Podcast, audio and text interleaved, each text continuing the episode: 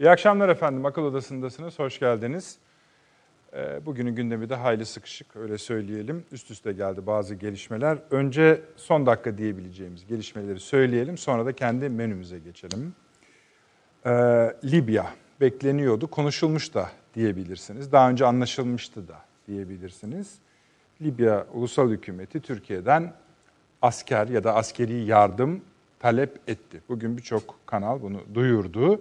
Şimdi Türkiye'nin reaksiyonunu bekliyoruz. Biliyorsunuz o zaman Sayın Cumhurbaşkanı böyle bir teklif gelirse elbette bunu düşüneceğiz demişti. Bunun bir de biliyorsunuz Rusya boyutu var. Onu bu akşam konuşacağız.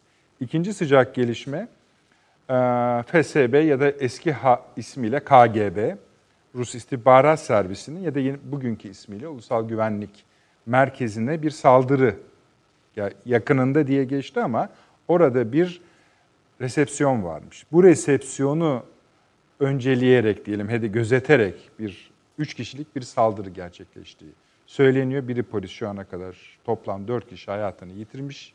İlk gelen bilgilere göre bu tabii şöyle de manidar. Biraz sonra değineceğimiz Rusya Devlet Başkanı Putin'in yıl sonu basın toplantısı vardı. Ona da denk geldi.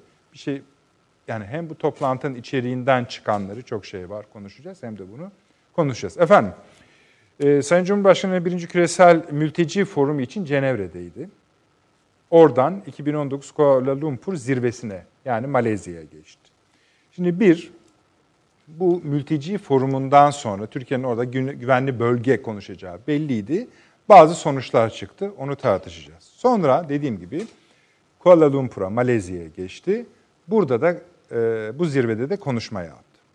Yarın da bazı liderlerin konuşması devam edecek.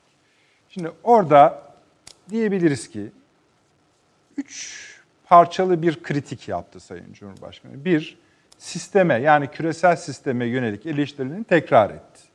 Küresel adaletsizliğe yönelik hedefte gözeterek isim vermeden ABD'dir, Birleşmiş Milletler'dir. Bunları tekrarladı. Sonra Arap Müslüman dünyasına döndü. 1.7 milyarız dedi. Mealen söylüyorum. Bu kadar zenginliğimiz var dedi. Yani %59'una petrolün sahibiz, %58'ine gazın sahibiz. Gel gelelim bir türlü toparlanamıyoruz şeklinde konuştu. Yani dünya ekonomisinde bu kadar geniş bir coğrafyanın, bu kadar büyük bir nüfusun ve ekonomik değerin karşılığı ancak hala %10'dur dedi. Ve şunu da ekledi. Dünya genelinde bütün dünyadaki çatışmaların %94'ünde Müslümanlar ölüyor dedi. Ve esasında bu kritiklerin hepsi bir davet. Bu davetin ne olduğu üzerine de biraz konuşacağız. Ülkeler üzerinden de gideceğiz. Türkiye, Pakistan, Endonezya, Malezya, sair. Devam edelim efendim. Dediğimiz gibi Putin'in yıl sonu basın toplantısı vardı. 2000 civarında gazeteci katıldılar. Ee, dünya gündemine ve Rusya gündemine ilişkin Türkiye dahil birçok sorular soruldu. Bizi ilgilendiren kısımlarını elbette söyleyeceğiz ama hemen bir parantez açalım. Libya soruldu. Libya'da dedi biliyorsunuz dedi bir e, Türkiye ile dedi komisyon kuruyoruz. Bize gelecekler konuşacağız vesaire. Oradan da bir takım şeyler çıkacak.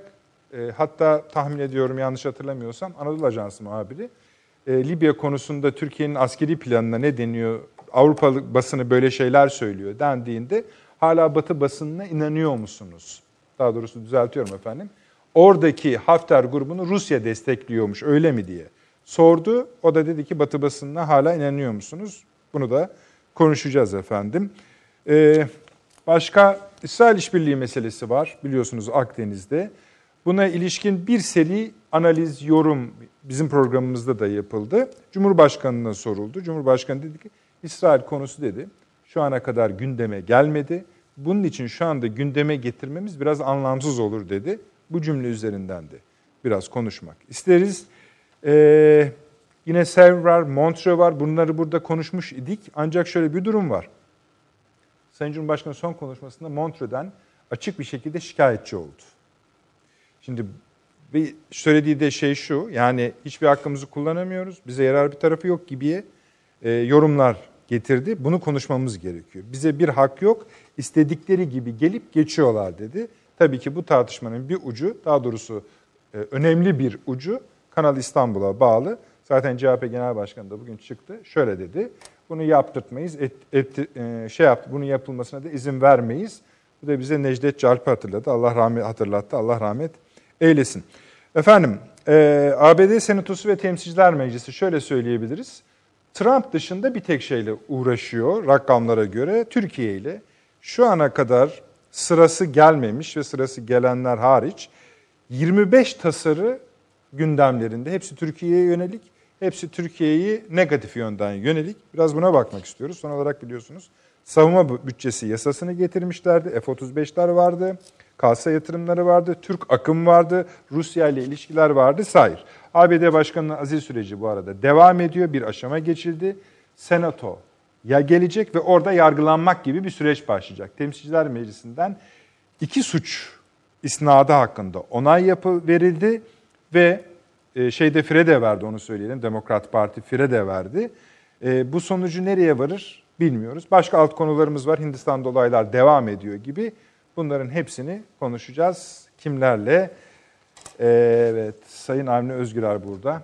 Yeni Birlik Gazetesi yazarı. Avni abi hoş geldiniz. Hoş bulduk. Şeref verdiniz. Sevgili Doktor Bora Bayraktar burada. TRT World Program Müdürü. Sevgili Bora hoş geldin. Bulduk. Ayağına sağlık. Ve Ankara'da Profesör Doktor Taşansu Türker hocam var. Mülkiye Karşılaştırmalı Siyaset Anabilim Dalı Başkanı. Taşansu hocam beni duyuyor musunuz? E, çok iyi duyuyorum Nedret Bey. Evet, siz de hoş geldiniz, eksik olmayınız. Şöyle yapalım. Çok teşekkürler, ee, sağ olun. Avni abi şu kısa bir yani daha sonra şey açacağız buna, geniş bir yer açacağız ama şu Libya'nın tek davetiyle ilgili sıcak evet. gelişme olduğu için şöyle bir kısa giriş yap hemen yani program içinde yine evet. konuşacağız. Kuala Lumpur'a gidelim oradan. Yani herhalde bu davet sürpriz olmadı. Yani, yani Perşembe yorumu gelince, biliyordu. Yani, yani zaten Perşembe gelince çarşambadan belli. Öncesinden konuşulduğu bu zaten e, Katar zirvesinde de bunun e, altyapısı, sohbeti yapılmış idi.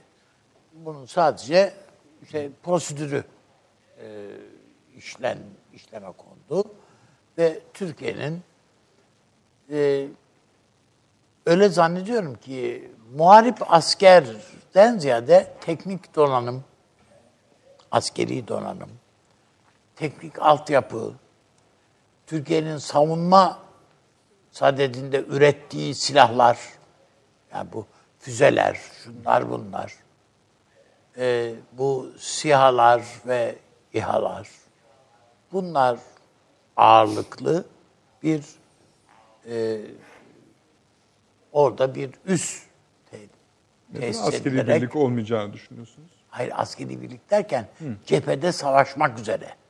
Dedim. Hı. Yani şimdilik Muharip ha, onları yani eğitecek tabii eğitim şeyleri olabilir.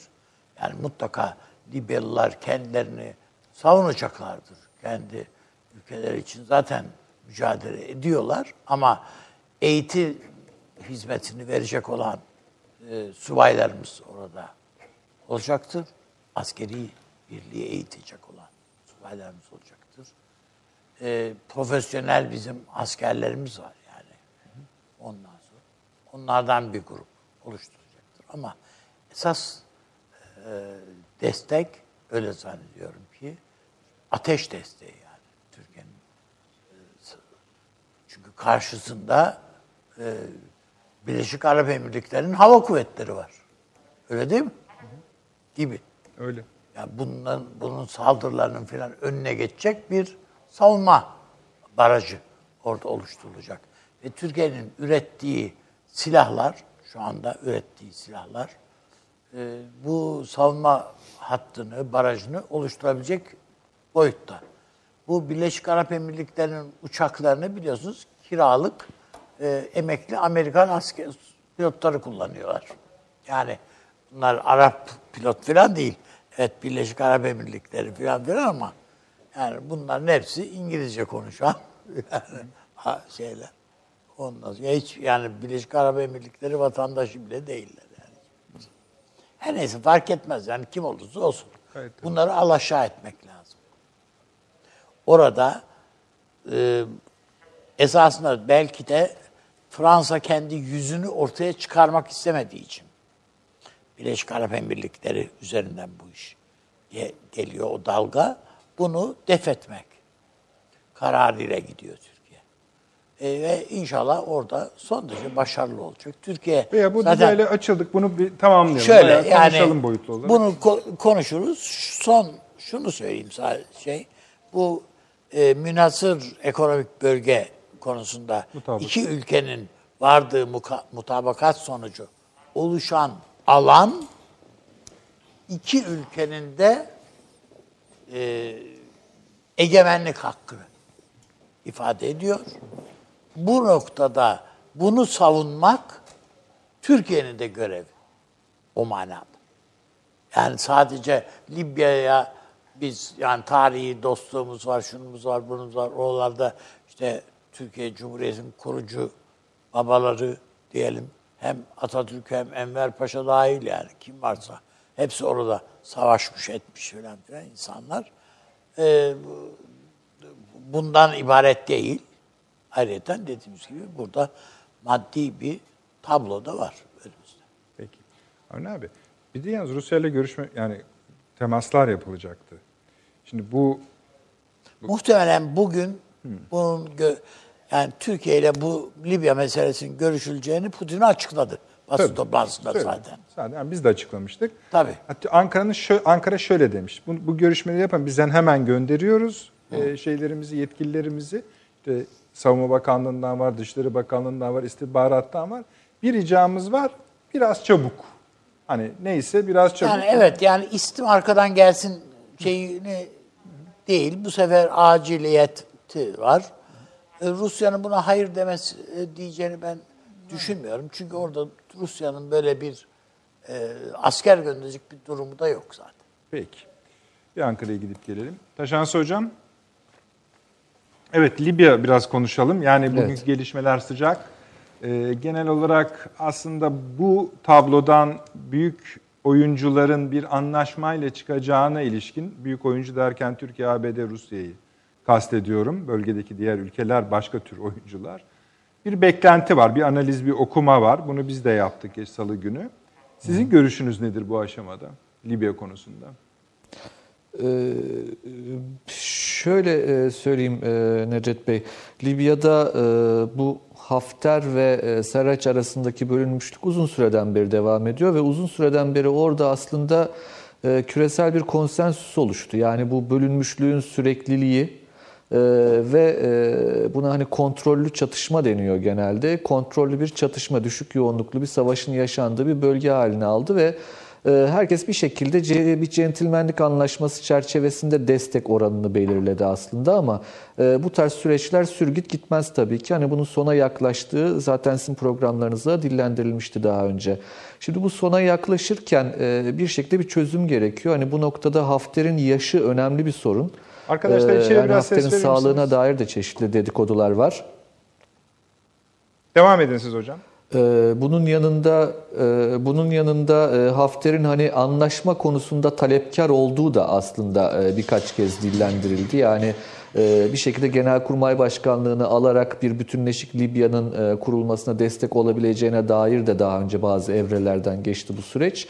E, Ancak burada tabii e, işi değiştiren, e, son dönemde işin hızlanmasına neden olan süreç e, iki tane kaynaktan gelir. Bir tanesi Rusya'nın bu özel ordusu dediğimiz, özel derken hani distinguished anlamında hani farklı üst seviye değil, bayağı özel girişim anlamında İşte özel ordu gibi olan. Wagner'in Rusya'da boy göstermesi kesinlikle kesinlikle.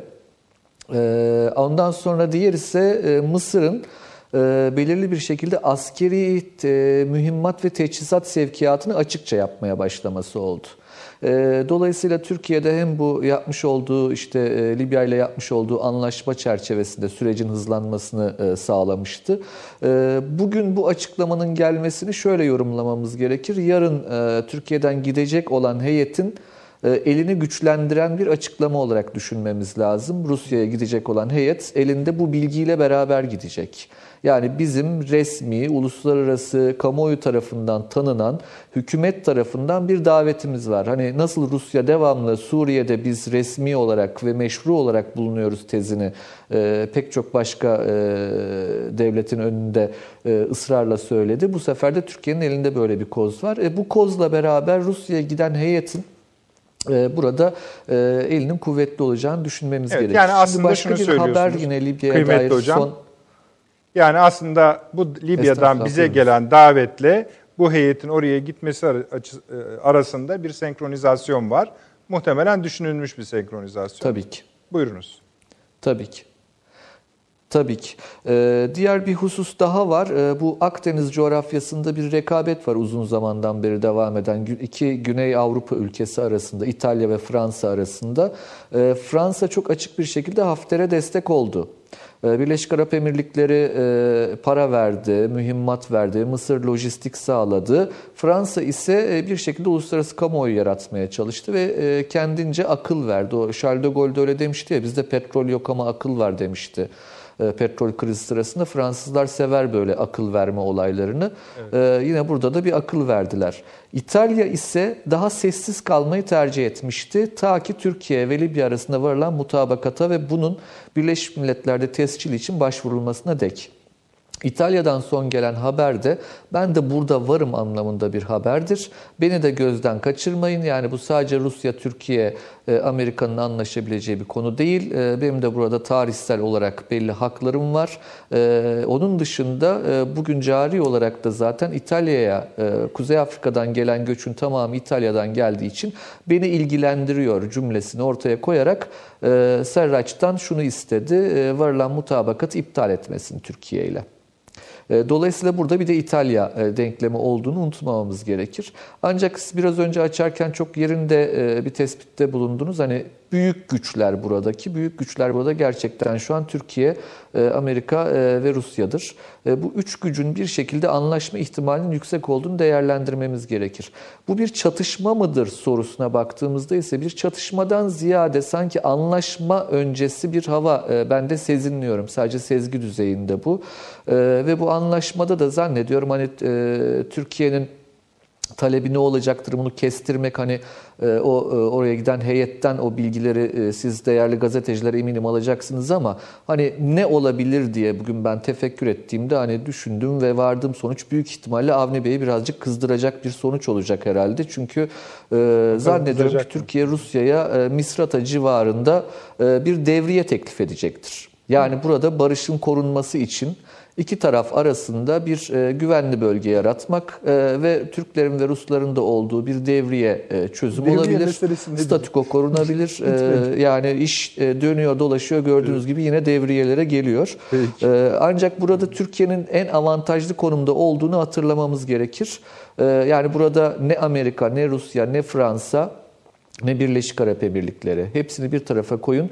Ee, Türkiye uluslararası düzeyde meşruiyeti tanınmış olan hükümetle bu işbirliğini yürüttüğü için e, burada en kazançlı olan e, ya da en kazançlı şekilde, en avantajlı şekilde masaya oturan ülkedir. E, Zannediyorum yarın bu anlamda Rusya ile yapılacak görüşmelerde de bu gücünü daha da pekiştirmek için karşı taraftan yani Libya tarafından da bu rica e, cevap bulmuş zaten. Hani e, asker sevkiyatının da yapılabileceğini bu kozu ortaya koyması Türkiye'nin önünü açmıştır.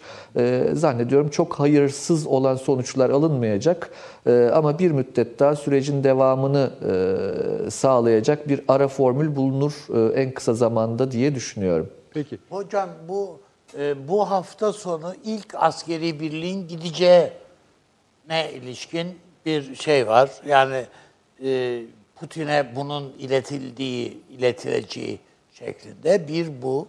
İkincisi bir de Hafter'i Amerika'nın da anlaşmaya zorladığı. Bu yani Fransa'dan yana, İtalya'dan yana değil. Yani e, şeyle e, Trablus'la anlaşmaya zorladığı e, Hafter'in de herhalde kanser mi ne? Yani öyle bir şey de var.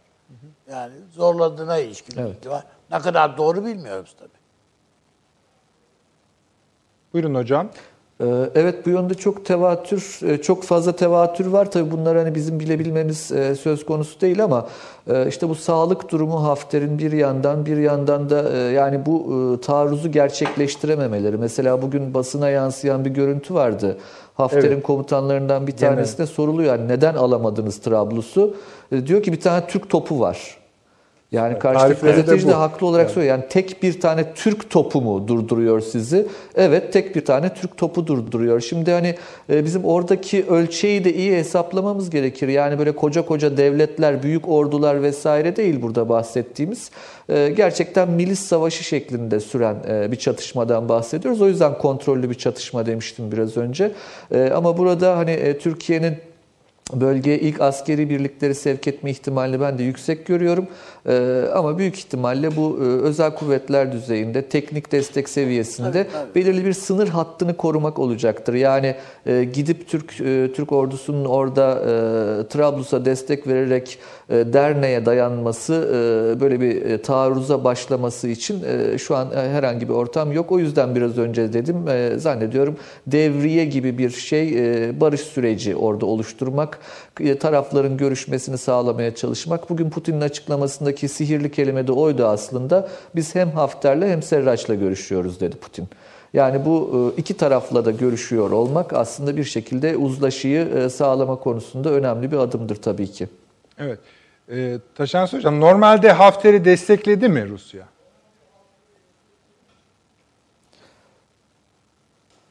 Yani son dönemde tabii desteklemeye başladığını görüyoruz. Yani belli bir e, altyapı desteği sağladığını da görüyoruz. E, ama hani bu destek e, Suriye'de olduğu gibi mesela işte Suriye'ye girişini hatırlayın Rusya'nın. Rusya'nın e, gelip birdenbire ülkenin üstüne oturdu ve tüm dengeleri değiştirmişti. E, buradaki ölçek o değil. Yani e, söylediğim gibi özel birlikler e, bunlar. Yani Rus ordu birlikleri değil. E, paralı askerlerden oluşan bir birlikten bahsediyoruz. Yani Parası aslında Rusya hocam. E, bir işi- şekilde Hafter'in ezilmesini engelledi. Aynen öyle. Ben burada varım diyor Rusya Aynen. şu an. Ucundan Pazarlığa tutuyor aslında biraz. istiyorum diyor. Evet. Bir de şöyle bir durum var. Belki onu Öyle. da sormak lazım. Şimdi Rusya'nın Libya'daki varlığı meşru değil herhangi bir şekilde. Türkiye ona bu kapıyı açar mı?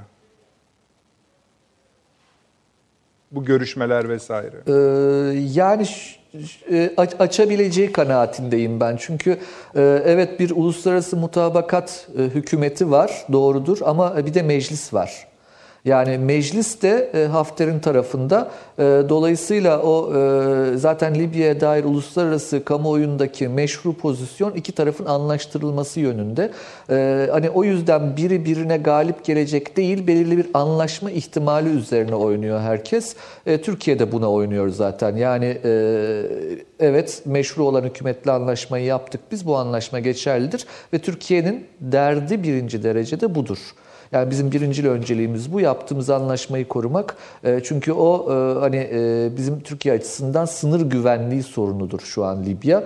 E, Hani aramızda deniz var demeyin. E, Bu yapılan anlaşma sayesinde artık bizim sınırdaşımızdır Aynen Libya öyle. ve Akdeniz'deki bizim e, sahamızın güvenliğini sağlamak Libya'dan geçer. E, Türkiye bunu da zaten yüksek sesle e, dillendiriyor. Nasıl Suriye konusunda taviz vermekten imtina ediyorsak Libya konusunda da böyle. E, Ama zannediyorum Rusya ile yapılan görüşmeler sadece Libya üzerinden olmayacaktır. E, Suriye konusu da masaya gelecektir ve e, o denklem beraberce değerlendirilecektir zannediyorum diplomatik görüşmelerde. Yani hem İdlib konusu e, çünkü orası da ısınmaya başladı son birkaç gündür. Hem Fırat'ın doğusu ama Libya'da Türk tek başına zaten Türkiye açısından son derece önemli Peki. bugünlerde. Devam edeceğiz. Şimdi bu bahsettiği e, Taşansı hocamın görüntü şöyleydi. Taçans Hoca'nın son söylediği bu İdlib konusu önemli.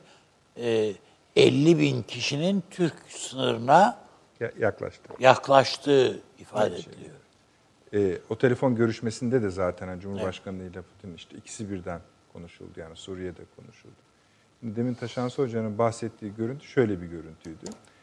Tırnak içinde söylüyorum. Yani Hafter'in generali denilen kişi uluslararası bir kanalın e, canlı yayınında e, spiker bir hanımla görüşüyor. Diyor ki "Ba- bayağıdır diyor saldırıyorsunuz ama hiçbir ilerleme gözükmüyor diyor.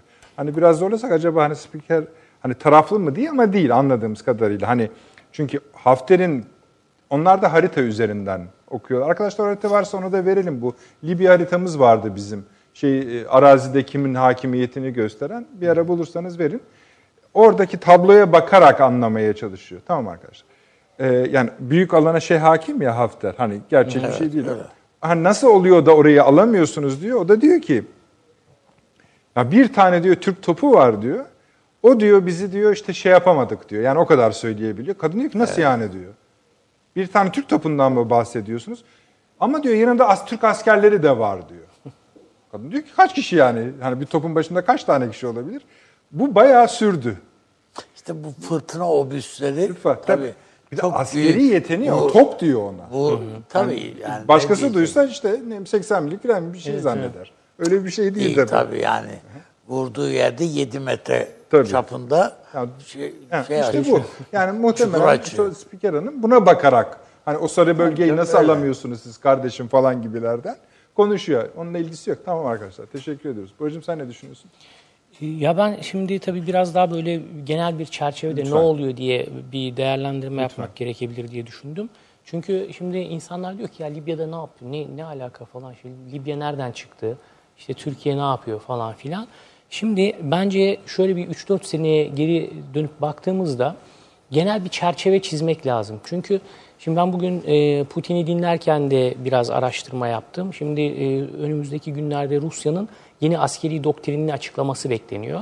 Son zamanlarda bunlara çok e, kafa yorduğum için şimdi tabii insan şunu düşünüyor. Türkiye'nin e, genel stratejisi, e, ne yapıyoruz falan bunları düşündüğümüz zaman e, genel e, baktığımızda şimdi bir e, Türkiye'nin hedef alındığı ve pek çok tehditle karşı karşıya kaldığı konusunda herhalde hepimiz hemfikiriz. Çünkü bunları yaşadık. E, bu önce bir biz e, hedef e, tanımını ve tehdit tanımını yaptığımızda karşımıza şöyle bir tablo çıkıyor. Türkiye hedef alınmıştır. 2015-2016 e, nasıl hedef alınmıştır? Her şeyden önce birlik ve beraberliği hedef alınmıştır. Toprakları hedef alınmıştır. Yani 2017 e, Kürt bölgesel referandumunda Irak'taki Aynen. adamlar Türk e, vilayetlerini e, kendi topraklarında gösterdiler. E, Hendek kalkışması oldu. İşte Suriye'de e, PKK-YPG'nin hareketi oldu. Türk toprağını hedef aldılar. Türkiye'nin ekonomisini hedef aldılar. Turistik noktalara saldırdılar. E, işte dolar bilmem ne bu tür çok önce değildi. Evet yani dün oldu bunlar yani. Türkiye'nin ekonomisini hedef aldılar. Türkiye'nin liderliğini hedef aldılar. Yani Sayın Cumhurbaşkanı şahsında Türkiye Büyük Millet Meclisi nezdinde Türkiye'nin yönetimi hedef alındı. E, parlamentosu hedef alındı. Yani hedef buydu. Tabii e, maksat ne? Türkiye'yi bölmek, bölemiyorsak kısıtlamak. Şimdi bunu benim gördüğüm kadarıyla biz zavallı sıradan gazeteciler olarak bunu görüyorsak bunu Türkiye'yi yönetenler kuşkusuz Daha görüyorlar. görüyorlar. Daha ağır bir şekilde görüyorlar. Ve bu e, hedef e, çerçevesinde, bu tehditler çerçevesinde Türkiye bir takım hamleler e, yapıyor şu anda. Bu tehdit nasıl gerçekleşti? Ne araç olarak kullanıldı? Terör örgütleri kullanıldı. E, diplomatik yaptırımlar, diplomasi kullanıldı. E, doğrudan silah kullanıldı. İçerideki e, terör örgütü unsurları işte FETÖ falan üzerinden. Dolayısıyla böyle bir e, tehdit karşısında Türkiye bir takım hamleler, bir e, bakış açısı, bir strateji e, geliştirdi. E, bunları karşılamak üzere neydi? Her şeyden önce Türkiye bu e, saldırı dalgasına karşı bir terörle mücadele e, konsepti geliştirdi. O terörle mücadele yerinde kaynağında kurutma şeklinde Sayın Cumhurbaşkanı bunu formüle etti. Ne oldu? Bunun üzerinden işte bir sürü e, operasyonlar tek tek ismini saymaya gerek yok. En son içeride 8. Kıran, Kıran Başladı. 8 başladı. Aslında o dediğin biraz tam sahaya yani tam saha basmak anlamına Evet, gelen. ta- tam yayılmak, Tabii sahaya zaman- basmak. Zamanı da şu. Yani 24 saat devam hiç bitmiyor. Evet. Yani ne dedik başta? Türkiye'nin toprağı hedef alındı. E, bunu terörle mücadele üzerinden ben toprağıma hakimim mesajı verildi. Türkiye'nin birlik ve beraberliği hedef alındı. Bunun üzerinden işte bu PKK terör örgütüyle e, ilişkili ve il- e, ilgisi olan bazı siyasi partilerin e, yöneticilerine e, yaptırımlar uygulan. Bunlara davalar açıldı, yargılanıyorlar, işte görevden el çektiriliyorlar. E, yönetim olarak liderliği hedef alın dedik. Türkiye Cumhuriyeti Devleti bir referandumla sistem değiştirdi. Başkanlık sistemine geçildi. Bence bu da e, Öyle. her ne kadar Sayın Cumhurbaşkanı yıllardır bunu söylüyor olsa ya da ondan öncesinde bile söyleniyor olsa da bu kararın benimsenmesi ve hayata geçirilmesi bana göre bu tehditler karşılığında Türkiye Cumhuriyeti Devleti'nin verdiği bir reaksiyon, bir tepki, bir akıl e, ortaya kondu. Bugün işte Ulusal güvenlik kabullerinin bir parçası. Değil mi? Tabii. Ya ben öyle değerlendiriyorum. Ee, şimdi bakıyoruz işte İsrail'de adamlar üçüncü seçimi yapıyor. Ee, bir sürü e, mevzu dönüyor başka ülkelerde. Biz de yaşadık 90'larda. Yaşımız yetiyor gördük onları. Ee, dolayısıyla Türkiye böyle bir riskten uzak kalmak için böyle bir sistem kabul etti. Ve diplomaside de bir denge arayışına gitti. Çünkü Türkiye'ye saldıran bu e, ekonomik olarak ya da e, işte askeri olarak saldıran ülkeler Türkiye'nin aslında müttefiki e, sıfatını taşıyan ülkelerdi. Başta Amerika Birleşik Devletleri olmak üzere. Bunlara karşı Türkiye bir denge arayışına girdi ve orada e, Rusya e, Putin'in Rusyası Türkiye'ye bir denge unsuru olarak ortaya çıktı. Biz tabii e, hep konuşuyoruz yani Rusya'ya ne kadar güvenebiliriz diye. İşte bu kadar güvenebiliriz. Böyle bir e, rol biçiyoruz biz Rusya'ya. Yani Rusya'yı bir denge unsuru olarak kullanıyoruz. E, bunun sahaya yansıyan boyutunda da az önce söylediğimiz gibi bu terörle mücadele harekatlarının ötesinde e, Türkiye'nin çektiği bir fotoğraf daha vardı. Hep söylüyoruz. E, yine bunu Sayın Cumhurbaşkanı terör koridoru olarak nitelendirdi. E, işte bu PYD, PKK üzerinden bir koridor ile e, Türkiye'nin alanına hapsedilmesi, Türkiye'nin Orta Doğu ile bağının kesilmesi, bu vesileyle Türk ekonomisinin e, işte küçültülmesi, boğulması, Türkiye'nin enerji meselelerinde devre dışı bırakılması, bypass edilmesi e, gibi hareketler vardı. Türkiye bunu e, işte Zeytin Dalı'yla, Fırat Kalkanı'yla yarmış oldu. Fakat bir başka e, kuşatma hareketinin de Doğu Akdeniz'de olduğunu e, gördük ve fark ettik. Mavi Vatan öyle çıktı. Mavi Vatan bu şekilde çıktı. E, ondan sonra bu Libya e, meselesi burada Türkiye'ye bir alan açmış oldu. Bu e, deniz e, sınırlarının e, düzenleyen bu e, anlaşmayla birlikte Türkiye denizden de bu kuşatmayı bir anlamda yarmış oldu. Bunun üzerine pek çok şey konuşulabilir. Yani öyleydi, böyleydi, ka- kabul ettiririz, ettiremeyiz. Yarın öbür gün Libya hükümeti e, düşer. O zaman bu anlaşma ne olur? Bunların yani en kötü durum senaryosunda bile Türkiye bu anlaşmayı yapmış mıdır? Yapmıştır. Burada bir e, varlık ortaya koymuş mudur? Tıpkı askerin ayak bastığı yer gibi geminin yüzdüğü yerde e, bizim Aynen toprağım, vatanımız oldu ve bu şekilde Türkiye e, bu harekata girdi. Yani Libya'yı biz aslında bu perspektiften e, görmeliyiz. Bu genel stratejinin e, bir parçası ve önemli bir parçası. E, bunun üzerinden de birçok şey söylenebilir. Şimdi az önce e, değerli Avni e, hocam söyledi. E, Rusya'nın burada e, dengelenmesi yani Libya'daki Hafter işte Rusya bunları destekliyor, şöyle oluyor, böyle oluyor. E, Türkiye buraya bir davetle Ankara'daki Taşansı Hocam da ifade etti. Türkiye burada bir davetle bulunuyor. Yani Suriye'deki Rusya-Türkiye meselesinin tersten bir e, örne evet onu görüyoruz. Yani burada Türkiye hem bu söylediğimiz ilanları ve karşı koymaları İşbirliği mi kastediyorsun acaba? Yo, şunu Yani, söylemeye çünkü, çalışıyorum. yani madalyonun bir, bir şeyi gibi, ayna gibi yani aslında Evet, Libya yani ve Suriye. burada Türkiye aslında kendisine e, Rusya ile pazarlıkta yani biz şimdi Rusya e, Suriye'de Rusya'ya karşı biraz sıkıştık bana Tabii. göre. Yani adamlar işte bizim e, Barış Pınarı harekatının belli bir aşamada kalmasına e, sebep oldular. E, hep önümüze işte biz buraya Esad'ın davetiyle geldik. Siz yani biz olmasanız olmasak izin Öyle vermesi olmasa bile bu anayasa şeyi şu anda donmuş gibi gözüküyor. Evet. Yani en azından hava hava sahasını kontrol ediyordu yani. Evet.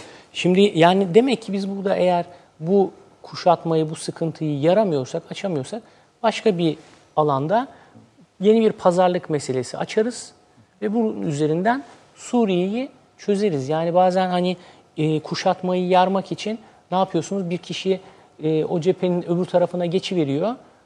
Bu e, kovboy filmlerinde çok olurdu. Arkadan dolanacak. Birisi de orada yani şeyi yarayacak. Farklı bir kuşatmayı aşmak için ayrı bir e, koz alanı geliştirecek. Yani şu anda bence Libya'daki durumun hem e, Türkiye'nin bu genel kuşatmayı yarması açısından e, önemi var ve anlamı var. İkincisi Suriye'ye e, etkisi olacak bir pazarlık alanı açılmış oldu. Üçüncüsü de gerçekten şimdi burası e, Akdeniz şimdi bir Doğu Akdeniz e, kavgasında son derece önemli e, bir yer haline geldi. Hem buradaki e, doğal kaynakları açısından baktığınız zaman e, Türkiye'nin burada ekonomik olarak yapabileceği açılım açısından hem de e, dediğim gibi yani burada e, Türkiye'nin mücadele ettiği diğer unsurlarla şimdi sadece Rusya değil Mısır'la da bizim derdimiz ve sorunumuz var. Libya'da gene e, bir koz elde ediyoruz Mısır'a karşı. E, ya da işte Birleşik Arap Emirlikleri ile Suudi Arabistan'la şimdi sürekli tek bir yerde değil.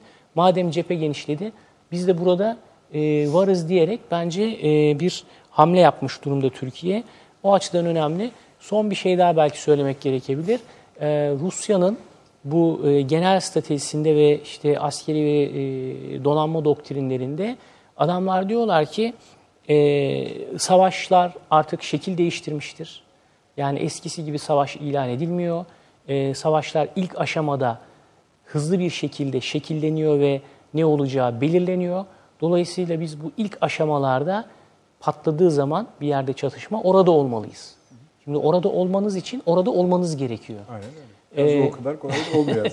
O yüzden de yani Rusya'nın e, işte Orta Doğu'da, Kuzey Afrika'da e, ki çatışmalarda doğrudan ve acil müdahalelerde bulunabilmesi için burada 7-24 gemi yüzdürüyor olması lazım. Denizaltısının dolaşıyor, askerinin buralarda geziniyor olması lazım. E bunu şimdi sadece Suriye'deki küçük bir üstten yapamayacakları için yeni üs arayışları var bunların. E, Mısır ve Libya Başka- üzerinde Bu belki senin bahsettiğin Rusya'nın Rusya'nın yeni askeri e, planları üzerinden onu da biraz anlayacağız ama sadece o değil galiba. Biraz da sıkışıyorlar maddi açıdan öyle gözüküyor. Yani bu Obama'nın dediği gibi Rusya'yı çökertecek bir şey değil ama bu uzadıkça tabii bir yandan vazgeçemeyecekleri stratejik noktalar var. Bir yandan da bunu nasıl finanse edileceği konusunda. Çünkü işte bak bir helikopterinin düşmesi, bir denizaltıda problem olması, uçak gemisi hala şeyde bağlı duruyor. Evet. Ve Yandı. kendi resmi açıklamalar yaptılar. Tamam bu kadar bir hasar yok dediler ama duruyor işte. evet. Yani yanıyordu. Ve ve yani ona stratejilerinde zaten böyle biz Amerikalılar gibi uçak gemileri inşa edelim böyle filolarla dolaşalım gibi bir kafa yok yapamazlar çünkü. O yüzden diyor ki ben e, nasıl hava savunma sistemleriyle girilmez alanlar oluşturduysam denizde de girilmez alanlar oluşturmalıyım. Bunu da e, daha ucuz, daha e, hızlı, e, ufak e, filolarla, gemilerle yapmalıyım. Ama bunun için de o gemileri bağlayacağınız bir iskele babasına ihtiyaç var. E, Onun biraz e, Yani peşindeler. Kıbrıs düştü, Zaten ya şeydeki onları. yani Suriye'deki de sadece bir bağlama limanı. Esasında öyle büyük bir deniz üssü falan Değil. değil, o. Tabii. Yani tamir atölyesi bilmem ne falan filan. Libya'da da e, Rusya e, Türkiye üzerinden hem Akdeniz'de Doğu Akdeniz'deki havzayı enerji havzasını n- bensiz olmaza getir çizgisine getiriyor. Yani beni de dahil etmek zorundasınız. Yani en azından üretim planlamasını filan kendi üretimini engellemeyecek veya ticari hak çıkışlarını e, avantajlarını işte Türk akımda, Kuzey akımında, şunda bunda yani ben benim sattığım petrolün bir kısmını da sen buradan satacaksan ben benim çıkarlarım engellenir. Yani buradaki şeyi kontrol altında tutacak, kontrollü e, olacak bir imkan sağlamış oluyor. Oradaki varlığı Rusya'nın bununla sınırlı. Bir geçen gün salı günü söylemiştim. Türkiye'nin avantajı e, Libya'da oranın yöneticileriyle buna Hafter de dahil yani. Yöneticileriyle Cuma yarın aynı secdeye baş koyuyorsun yani senin askerlerin. Ya. Bu çok bir önemli. Yani ne Rusya'nın böyle bir şansı var, ne Amerika'nın, ne Fransa'nın böyle bir şansı var. Yani o kapıda bekliyor. Bunu Cezayir'de gördük yani o zaman e, filan. Peki. Ya onun için ben Türkiye'nin Rusya'nın da işini kolaylaştırıyor. Çok. Rusya da Türkiye'nin işini kolay Türkiye elini güçlendirir Rusya'nın vereceği destek. Şimdi aslında senin o kronolojiyi üzerinden geçmen şöyle iyi oldu. Şimdi biz o kadar sıcak yaşıyoruz ki özellikle son 5 yıldır Türkiye'nin ulusal güvenlik ve dış politika problemlerini. Ee, bunların üzerinde kalıplı çalışmalar henüz üretilmedi. Evet. Aslında üretilmesi gerekiyor. Sadece çözüm odaklardan şikayetçiyiz biz hep. Ya yardım edin biraz yani bu kadar akademisyen falan filan var ama bir yandan da şunun da en azından o kadarını söyleyeyim. Şimdi mesela e, dış politikada ve ulusal güvenlikte Türkiye'nin kullandığı alet edevatların çeşitliliği üzerine bile bir çalışma yapılabilir. Mesela bu mesele öyle bir mesele. Yani Libya meselesi öyle bir meseleydi. Çok boyutlu, çok katmanlı. Üstelik yani gecikmeli şikayetlerinin olduğu bu dönemde. Şimdi mesela bilmiyorum, hocam e, Avni Bey ne der? Ee, üç baştan söz ediyorlar. Bölgede üç yerde olmalıydı Türkiye diye. Neden olmalıydı? Çünkü sonuçta şimdi sayacağım üç yerden ikisinde olabildi. Birisi bunlardan biri Körfez'di. Katar'da askerini koydu ve bütün bölgeyi aslında durdurdu. Körfez'deki krizi durdurdu. Bugün Hı. gelinen nokta bu. İkincisi Libya. işte askeri orada. Libya hem Akdeniz'e çıkış hem Afrika'ya giriş demek. Doğru. Orada. Rusya da aynı kanaatle aslında hareket ediyor. Gel gelelim demin sizin bahsettiğiniz avantajlara sahip değil. Meşruiyeti bile yok yani. Üçüncüsü Yemen'di. Maalesef orada onu tam yapamadık. Hı hı. Tam değil hani yapamadık. Hı. Öyle bir durum var. Üçü de Türkiye ile ciddi tarihi, kültürel, askeri, sair müktesebatı olan bir üçgen bu esasında. İkisini tutabildik. Bakalım üçüncüsünde belki. Yok başka yani bizim hı hı. E, işaret koyduğumuz yerler var. Hı. Yani onları Afrika'da da var. E, yani Arap Yarımadası'nda da var. E, Türkiye bir takım yerlere işaret koydu. Tamam. Taşans Hocam bu konuda bir şey söylemek ister misiniz? Geçeceğim çünkü. Libya'da eksik kalan bir şey varsa. Ee, bir de tabii... Yani Libya'da bir de belki şey hatırlatmak faydalı olabilir. Buyurun. Buyurun buyurun. Ee, burada petrol kaynaklarının ağırlıklı olarak güneye doğru e, gittiğini ve bu bölgelerin Tuareg ve Tebuların kontrolü altında olduğunu ee, sizin haritanızda da işte yerel güçler olarak gösteriliyor onlar. Yani e, Sahra kabileleri bunlar. Ee, ve petrol boru hatlarının kuzey-güney hattında gitmesi gerektiği. Dolayısıyla hani Libya'da oluşacak siyasi çözüm zaten aslında 3 tane aktörün, e, daha doğrusu 3 ana başlık altında topladığımız pek çok aktörün mutabakatına bağlı. E, o mutabakatı Libya'da sağlamak da gerçekten çok zordur. Türkiye'nin bunu yapma kapasitesi var. Avni Bey biraz önce söyledi ona çok katılıyorum herkesle konuşabilip bu e, ortak aklı yaratabilme kapasitesi yani Libya'ya dair bir akıl yaratma kapasitesi Türkiye'de. E, bir bunu hatırlatmak istedim. İkincisi de e, hani Libya Trablusgarp Harbi olarak bilinen biz de harbi hatırlayalım. E, biz asker bile gönderememiştik. Bir sabah birdenbire İtalyanlar e, işgal edivermişlerdi. E, çok acıklı günlerdir onlar. O hatıralar Türkiye'nin hala hatırımızda durur e, asker bile göndermeyip sadece bir protesto notasıyla yetinmiştik ama e, buradan insanlar gittiler gönüllü bir şekilde ama örgütlü bir şekilde ve e, Libya, e, Libya'nın sadece sahil şeridinde İtalya'nın tutunabilmesinin sebebi işte o direniştir. E, çünkü gerçekten zor bir coğrafyadan bahsediyoruz. E, son derece karmaşık bir sosyolojik yapıdan bahsediyoruz Libya'da. E, dolayısıyla Türkiye'nin bu noktada çok avantajlı olduğunu hatırlayalım ama yani avantajlı olmak demek orada risk olmadığı anlamına da gelmez. Bu riskler çerçevesinde düşünmemiz gerektiği düşünüyorum. Peki. Bir de ya şu aklımda kaldı. Yani bütün kıymetli konuklarıma sorayım. Her Dışişleri Bakanı'na, Cumhurbaşkanımıza sahip sorulduğunda Şöyle bir bölüm ekliyorlar bu Libya'daki e, mutabakata. Devamı var. Tabii. Devamı var. Ne? hani bir kestirmeniz var mı? Ne, ne nasıl devamı var? Libya harekatının mı? Şimdi Hayır, diyor ki yani bunun diyor parçaları ha öyle e, mi? Tabii canım yani şimdi mesele sadece Libya'da sadece bir petrol meselesi şu bu değil yani. Ee, üstelik de orada orası yani Afrika, Sahra Afrika'sına e, dahil oluyorsunuz. Yani bunun güneyinde de bombalar patlıyor. Bir yığın yani Nijerya'sından şuna buna varana kadar yani hepsinde bir yangın yerine döndürdü bu Fransa en sonunda. E şimdi sen Libya'ya girdiğin orada e, bayrak çıkardığın anda başka bazı ilgi odaklarının da e, dikkatini çekmiş olabilirsin. Olsun ve Türkiye'nin bir ayağı da bu tabiatı yani bana göre. Peki Taşansı Hocam, bu e, Akdeniz'de başka bir şey bekliyor musunuz? Temenni değil yani. Hani Nasıl Nedret anlayamadım. şöyle Akdeniz'de Libya mutabakatı gibi ya da bunun devamı olabilecek bir Türk adımı bekliyor musunuz?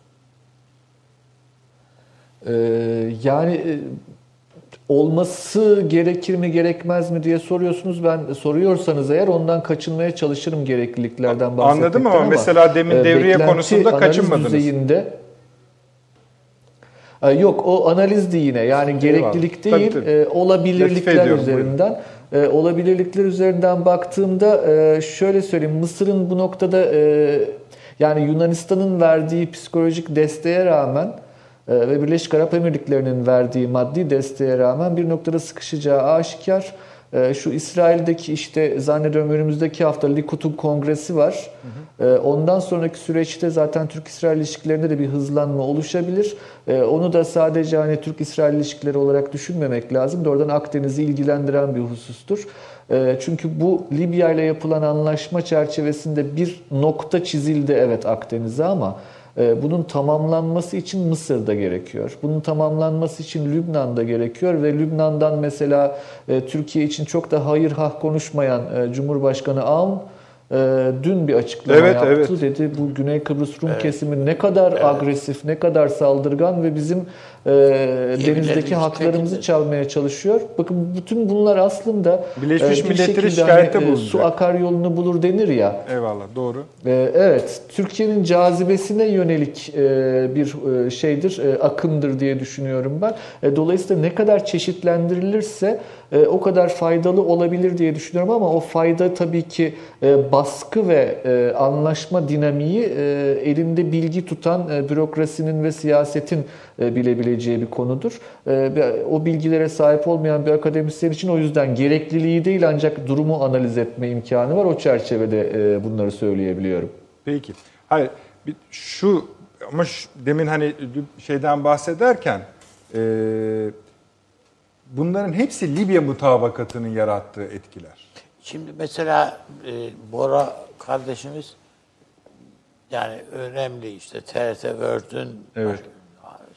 Şeyinde e, programlara bakıyor. Ben mesela yani burada yayında da söylemiş olayım. E, Libya şeyin e, Lübnan'ın en güçlü toplumların halklarından birisi Dürziler. Ve bunlar Osmanlı'ya sadık insanlar yani. Can Bolat ailesi. Ben mesela onların neden Türkiye'nin resmi devlet televizyonunun ilgisinden uzak kaldığı kalmaması gerektiğini düşünüyorum. Evet, anladım. Nedenini boş ver. Yani zaten bir şeyleri bugüne kadar hep ihmal ederek geldik ama yani adam e, şeye rağmen Amerikan Dış İş, e, Dışişleri Bakanlığı ve e, Orta Doğu yani işte o ne efendim Avrupa Merkez Kuvvetleri Komutanlığı'nın falan baskısına rağmen biz Osmanlı bakiyesi bir halkız dedi. Yani bunu Durdu, onlara söyledi yani. Onlarla görüşmesinde. E şimdi bu tür halklara Türkiye'nin orada Süryani Kilisesi oralarda. Yani Ermeni Kilisesi, Patrikhane oralarda. Türkiye'nin bunları ben mesela Türkiye'ye artık davet etmesi gerektiğini düşünüyorum. Bunlar Birinci Dünya Savaşı, İkinci Dünya Savaşı, yani Birinci Dünya Savaşı'nın koşullarında o işte tehcirdi, şuydu, buydu filan filan. Bütün bu koşullarda gittiler. Ama pat, hadi diyelim ki Ermeniler biraz sıkıntılı işler. Başka yerlere de bakmak zor ihtiyacını hissedebilirler ama şey için, Süryaniler için öyle değil yani. Süryaniler pekala Türkiye'deki patrikhaneye Yani kendi yerleri çünkü ve asli merkezleri orası. Buraya dönmeliler yani bence. Peki. Sen de bağlayalım bu bölümü sevgili Bora. Akdeniz'de bu Libya işi adımı atıldıktan sonra bölgede Türkiye'nin arasının iyi olduğu, kötü olduğu, ortalama olduğu bütün ülkelerle ilgili bir nasıl söyleyeyim hani merak uyandı. Sen görüyor musun böyle bir ihtiyaç ya da ihtiyaç da demeyelim böyle bir gelişme görebiliyor musun? Şimdi ben yani şöyle bu genel Türkiye'nin genel çerçevedeki e, yani stratejisine genel çerçevede baktığımız zaman e, çeşitli fırsat kapılarının zorlanacağını düşünüyorum. Yani Türkiye bugün Libya meselesi hani bir anda çıkmadı. Bu hep konuşuluyordu. E, özellikle yani fikir babaları tarafından. Tabii. E, Türkiye bunu uygun bir zamanda yaptı. Şimdi benzer şeyler e, olabilir. Ben yani çok iddialı olabilir ama şunu günün birinde Türkiye'nin yapacağını düşünüyorum. Yani Kıbrıs'la Kuzey Kıbrıs Türk Cumhuriyeti ile Türkiye'nin burada daha yakın Ne demek istiyorsun yani? yakın olacağını Daha düşünüyorum. yakın ne olur? Nasıl olacak? Yani bu artık bu başka bir çözüm e, Kalmıyor diyorsun. kalmıyor. E, yani Türkiye'nin öyle bir hamle yapması da bugün bunu yaparsak çok ciyak ciyak bağıracaklar. E, ama yavaş yavaş hani oraya doğru giderek Türkiye'nin en azından Doğu Akdeniz'de ki pozisyonu daha konsolide edeceğini ve e, böyle bir şey Tabii bekliyorum biz bütün yani. Akdeniz'i konuşurken Türkiye KKTC arasındaki siyasi rabıtayı zaman zaman göz ardı ediyoruz. Evet. Yani her zaman yakınlığımız. Aslında onların da gelişmesi gerekiyor. Öyle de söyleyeyim. Evet. Herhalde bu şekilde söyleyebiliriz. Evet yani ben e, tabii bu hani niye olmuyor yapalım falan diye bastırma anlamında söylemiyorum ama artık Akışa herkes herkes bunu görüyor yani. Ama kararsız kalmak doğru değil bu konuda. Evet. Yani Net, ya net. uluslararası tanınırlığını sağlayacağız Evet. ya bir- Bora'nın işaret ettiği gibi ya da ilhak edeceğiz, bir şey yapacağız yani. Yani bunu Putin yaptı mesela işte. Evet, Kır- Kırım'ı ilhak etti. E, herkes ciyak ciyak bağırdı ama ne oldu? İlhak etti ve şu anda orayı tamamen kapsayacak şekilde çalışmaları var. O Kerç Boğazı'na köprüyü yaptı. Aynen öyle. işte yani şimdi bütün dengeyi değiştirdi bölgede. e, yani Rusya, E, İsrail Kırım örneği işte de Türkiye, Kıbrıs örneği aynı değil. Yani. diyor Amerika. Daha yanlış. Peki. Efendim bir reklama gidiyoruz. Başka konularımıza hızla geçeceğiz. Zamanımızı kıymetli kullanmaya devam çalışıyoruz. Hemen geliyoruz.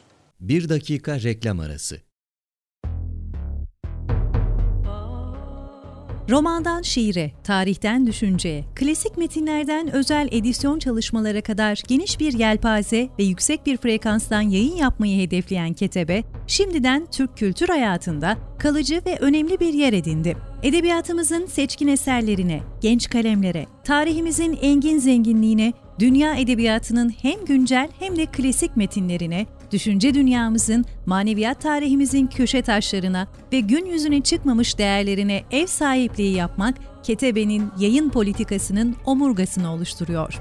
Dünya standartlarında bir yayıncılık anlayışı ve deneyimli kadrosuyla yola çıkan Ketebe yayınları, kitaba, kağıda ve söze hürmet eden bir medeniyetin parçası olarak her şeye geçer, yazı kalır diyor. Reklam arası sona erdi. Döndük efendim. Akıl Odası devam ediyor. Libya faslını kapatıyoruz. Tabii kendisi kapanmayacak belli ki önümüzdeki dönemde. Çünkü bu mutabakat sadece yani oyun bozucu bir mutabakat değildi. Hem oyun bozan hem oyun kuran bir mutabakatta. Doğal olarak şu anda bölgedeki ve kıyıdaş olsun olmasın ilgili bütün ülkelerdeki yansımalarını görüyoruz. Bu daha devam edecek. Şimdi eee Kuala Lumpur zirvesi efendim. Burada açılışta biraz bahis etmiştim. Sayın Cumhurbaşkanı'nın yaptığı bir konuşma var ama oraya gidene kadar da bu zirvenin anlamı, önemi, mahiyeti konusunda da çeşitli tartışmalar yapıldı. Türkiye'nin buraya verdiği önem, özellikle dört ülke üzerinden, Türkiye, Pakistan, Endonezya, Malezya üzerinden böyle bir hani lider ülkeler e, vitrini var idi.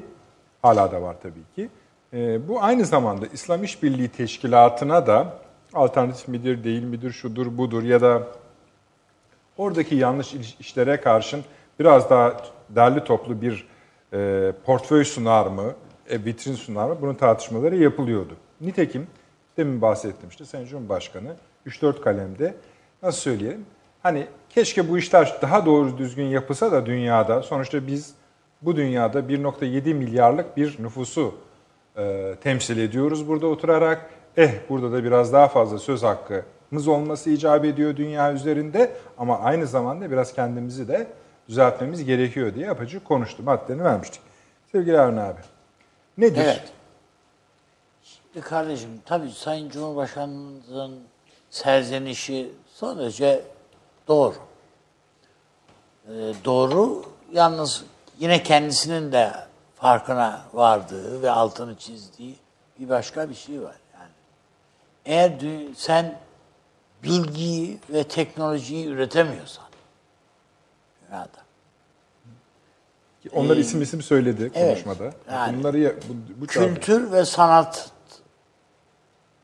üretimin yoksa, algı üretemiyorsan, iletişim senin kontrolünde veya etki alanında, ilgi alanında değilse, medyada yoksan, o zaman zaten yani bu arzu ettiğin çizgide olamazsın zaten. Senin ele kola gelir bütün adamların Amerikan üniversitelerinde ve bilgi merkezlerinde işte o efendim e, bir takım vadilerde, bilgi vadilerinde çalışıyorsa değil mi yani Hindistan yani Müslümanların Pakistan'da olsun, Malezya'da olsun, Türkiye'nin olsun bütün zeki, pırıltılı insanların çoğu bir bakıyorsun ki Amerika'daki işte o Silikon Vadisi bilmem ne filan oralarda buralarda filan çalışıyor. Ha. Demek ki yani bilgiyi sen üretmiyorsun. Problem bu. Bu zirvenin yapıldığı yerin çok da uzağında değil, Hindistan'da Müslümanlar kan gövdeyi götürüyor yani. Öyle. Şey yapıyoruz. Direniyorlar. İki adım ötesinde Myanmar'da kadına Nobel ödülü verdiler. Geç, iki hafta önce de e, soykırımdan yargıladılar. Filan yani. Ama yine de hiçbir şey olmuyorsa benim haberim yok diyor zaten kadın. İfadesinde yani. Neredeyse. Yani öyle mi olmuş hakikaten? Bunlar kardeşler arası kavga diyor. Falan. Gibi. Yani bütün bunları dünyada insan hakları ihlallerini kontrol eden mekanizma senin elinde değil. Sen bir cemaat, bir cemiyet kuramamışsın bu konuda.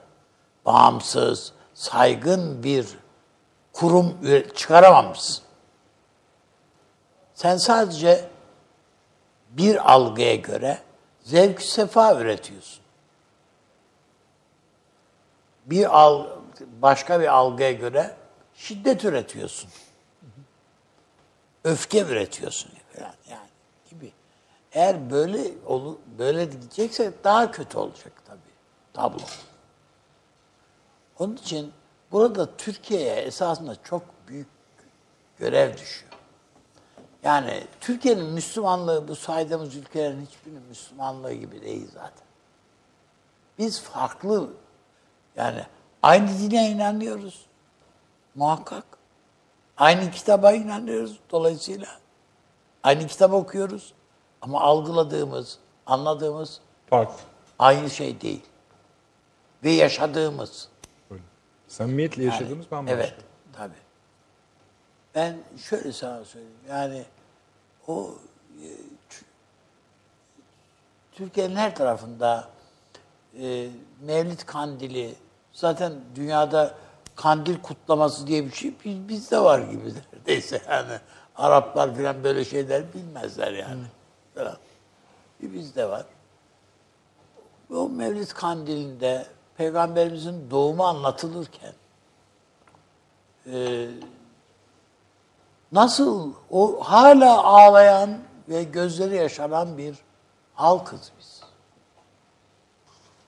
Ali için evet sırtımıza zincir vurmuyoruz ama hala Ali Ali için ağlıyoruz biz. Yani Şia Şia'dan daha iştenlikliyiz bu konuda. Açıkçası yani. Bunu yani Şia'yı şey yapmak için söylemiyorum. canım, Ama anlıyorum. e, daha şey.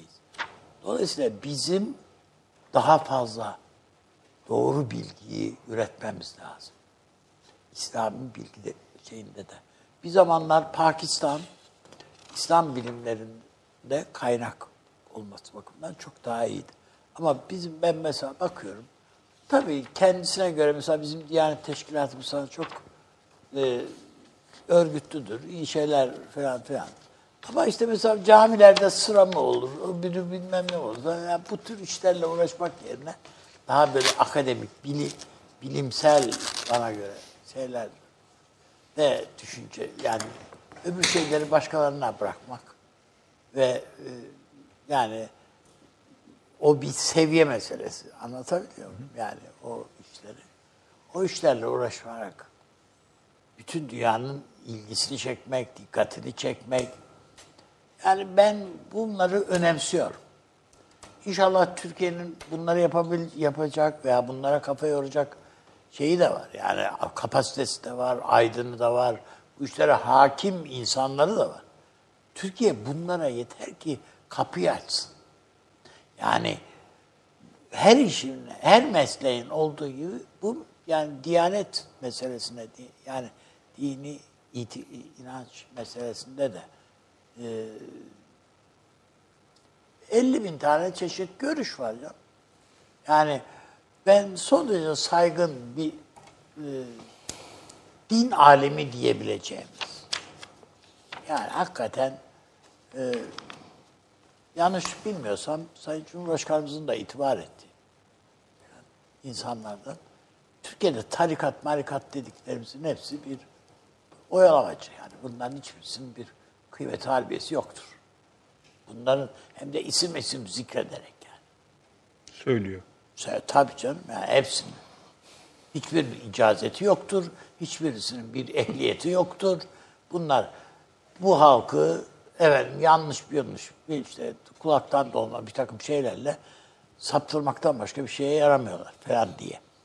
E şimdi kardeşim bunları bile söyleyen hakikaten alim dediğimiz insanlar var yani. E bu, sen bu insanları çıkarmıyorsun ama bilmem kimi habire reyting yapıyor bu diye. Habire ekrana bunu çıkarıyorsan o zaman bu medyanın da bunda bir sorumluluğu var. Şu var, bu var yani. Onun için ben e, bu tabloda yani Cumhurbaşkanımız çok haklı ama bu böyle devam edecek. Evet. Çünkü böyle devam etmesi bu İslam dünyasına hakim e, kişilerin yani o egemenlerin diyelim oraya iktidar sahiplerinin kraliyet ailelerinin şunların bunların işine geliyor bu. Aynen öyle. Ve Bastır esasında üstüne gitsin yani. tabii yani olacak? orada açılışta yaptığı konuşmada e, söylenebilecek her şeyi söyledi aslında. Tabii ya Söyledi. ben daha ağrı. Artık ondan sonrası kral- yani- Sayın Cumhurbaşkanı'na Kral Fahd ödülü verildiydi yıllar önce. O gün yaptığı konuşma yani Suudi Arabistan'da yapıyor bu konuşmayı resmen azarladı yani. Yani veriyorsunuz falan ama yani bir şey tablo çok kötüdür diye. Durum çok kötü diye. E Mısır'da yani Mursi'nin seçiminden sonra Kahire'de yaptığı konuşma bana göre tarihi bir konuşma. Yani bu, bu onların üzerine gitmeli Türkiye. Esasında İslam İşbirliği Teşkilatı'nın İstanbul Zirvesi'nde de yaptığı konuşma. Tabii Kudüs konuşması. Kudüs konuşması. Tabii. E yok bunlar Orada bayağı bunlar hırpaladı olmayınca. çünkü. Şimdi bu Libya hamlesi yani tekrar dönüyor değilim de bunun bunun için önemli kardeşim yani. Bunun için önemli. Sadece bir petrol meselesi değil. Sadece Türkiye'nin egemenliği meselesi değil. Bu bütün bölgedeki İslam mül- ümmetinin herhalde dikkatini çekecek bir şey. Ne oldu ya birdenbire? Mısır'ın eli ayağı kesildi çünkü. Birden yani hiç Sesi de gidiyor. yani sesi de gidiyor. Yani bütün o hesapları ya düştü. Ve sanki E bunu herhalde oradaki gibi oradaki Mısır halkı da bunu görecek. Görüyor. Görüyor canım, Görmez olur mu? Peki abi. Dolayısıyla yani ben e, Sayın Cumhurbaşkanı konuşmasını hem çok e, önemli, doğru buluyorum hem de geleceğe yönelik inşallah, bir şeylerin e, önünü açar diye düşünüyorum. Evet. Peki. Taşansı Hocam, siz de e, bugün ben biliyorum e, bu Kuala Lumpur konuşmasına biraz bakma şansınız oldu.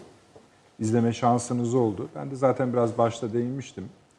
E, Avni Bey işin hani nasıl söyleyelim aslında biraz manevi taraflarına da bakarak meseleyi ele aldı. Ama bu, bu tür şeylerde dünyada bir adım attığınızda Birleşmiş Milletler'e yönelik eleştirileriniz de var, NATO'ya, ABD'ye yönelik eleştirilerimiz de var.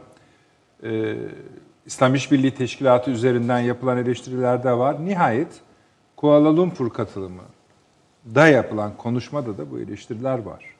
Sonuçta Türkiye bir şey söylüyor. Bunun e, analizi muhakkak yapılmalıdır ayrı konu ama esasında talep ettiği nedir Türkiye'nin? Sizin analiziniz nedir? Ee, Efendim benim anladığım hani e, sizin programlarınızda çokça konuşuluyor aslında bu konu. Dünyada bir e, yeniden yapılanma süreci var. Hani eskinin e, henüz ölemediği, yeninin doğamadığı böyle bir dönemde aslında konjonktürel bir uygunluk, e, yeni siyasal aktörlerin ortaya çıkabilmesi ve e, dolayısıyla çeşitli güç eklemlenmelerinin e, oluşabileceği bir uygunluk ortamından bahsetmek mümkün dünyada. Şimdi bu noktada anladığım kadarıyla Türkiye'de bu özellikle Dünya 5'ten büyüktür sloganıyla dünyada daha adil bir temsil sistemi e, talep ediyor aslında. Ve bunu da hani bir şekilde egemen ulus devletlerin e, eşit söz hakkı çerçevesinde değerlendiriyor. E, Dolayısıyla hani e, bu yeni bir dünya arayışı e, ve bu yeni dünya arayışında kendisine de hak ettiği önemi e, verildiği yeni bir dünya görmek istiyor Türkiye. E, bu çerçevede aslında birkaç tane e, referansı, e, birkaç tane çevresi var Türkiye'nin. E, Mesela Balkanlar çevresi var Türkiye'nin. Çünkü hani e, Osmanlı ana vatanı olarak Balkanlar, buradaki kültürel süreklilikler vesaire ancak e, Balkanlar nasıl Osmanlı'dan koptu, milliyetçilik çerçevesinde koptu. Dolayısıyla burada yeni bir dünya var ama o yeni dünyada daha yapıcı bir kültürel çevre çerçevesinde varlık arıyor Türkiye. E, Türkistan camiasına bakış aynı şekilde e, bir yeniden buluşma, yeniden kucaklaşmaydı Sovyetler Birliği'nin yıkılmasından sonra. E, Burada bir yeni var olma şekli arıyor Türkiye. Orta Doğu'da aynı şekilde yeni bir var olma şekli arıyor ama Orta Doğu ve İslam dünyasını beraber düşündüğümüzde bugünkü Kuala Lumpur zirvesine baktığımızda zaten ilk dikkatimizi çekmesi gereken husus şu. Burada bahsettiğimiz ülkeler Arap olmayan İslam ülkeleri. Ee, ve bu e, aslında e, Arap milliyetçiliğinin bir şekilde nasıl da e, kendisini yeniden hastalıklı bir şekilde son 100 yıl içinde üretmesiyle alakalıdır. Yani herhangi bir toplantıda, akademik toplantıda Arap coğrafyasına dair yaptığınız herhangi bir eleştiri, eleştiri ve bunu kim yaparsa yapsın şu şekilde cevaplandırılır. Türk emperyalistler yüzünden biz geri kaldık. Yani böyle suçu devamlı bir Türklere atarlar. Ee, Eğer biraz daha batılılar e, gönül alma e, şeklinde konuştuğunu hissederse Araplar bu sefer de emperyalizm yüzünden geri kaldık, siz bizi geri bıraktırdınız derler. Bir mağduriyet söylemidir. Ve bir de şimdi buna yeni bir şey eklendi. Mağduniyet yani altta kalmış olma hali gibi e, bir söylem. Türkiye bütün bu e, bahsettiğim coğrafyanın içerisinde mağduriyet ve mağduriyetten bahsetmeyip yarına dair bir perspektif sunabilme kapasitesine sahip olan tek ülke aslında. Yani çünkü yaratmış olduğu orta sınıfla, yaratmış olduğu sanayi, ticaret gelişimiyle ama bunların hepsinden önemlisi demokratik birikimiyle e, Osmanlı İmparatorluğundan başlayan ve bugüne dek süren ciddi anlamda köklü reformlarla Türkiye bir meydan okuma kapasitesine sahip ve yeni bir dünya yaratma kapasitesine sahip bu bahsettiğim çevrelerde.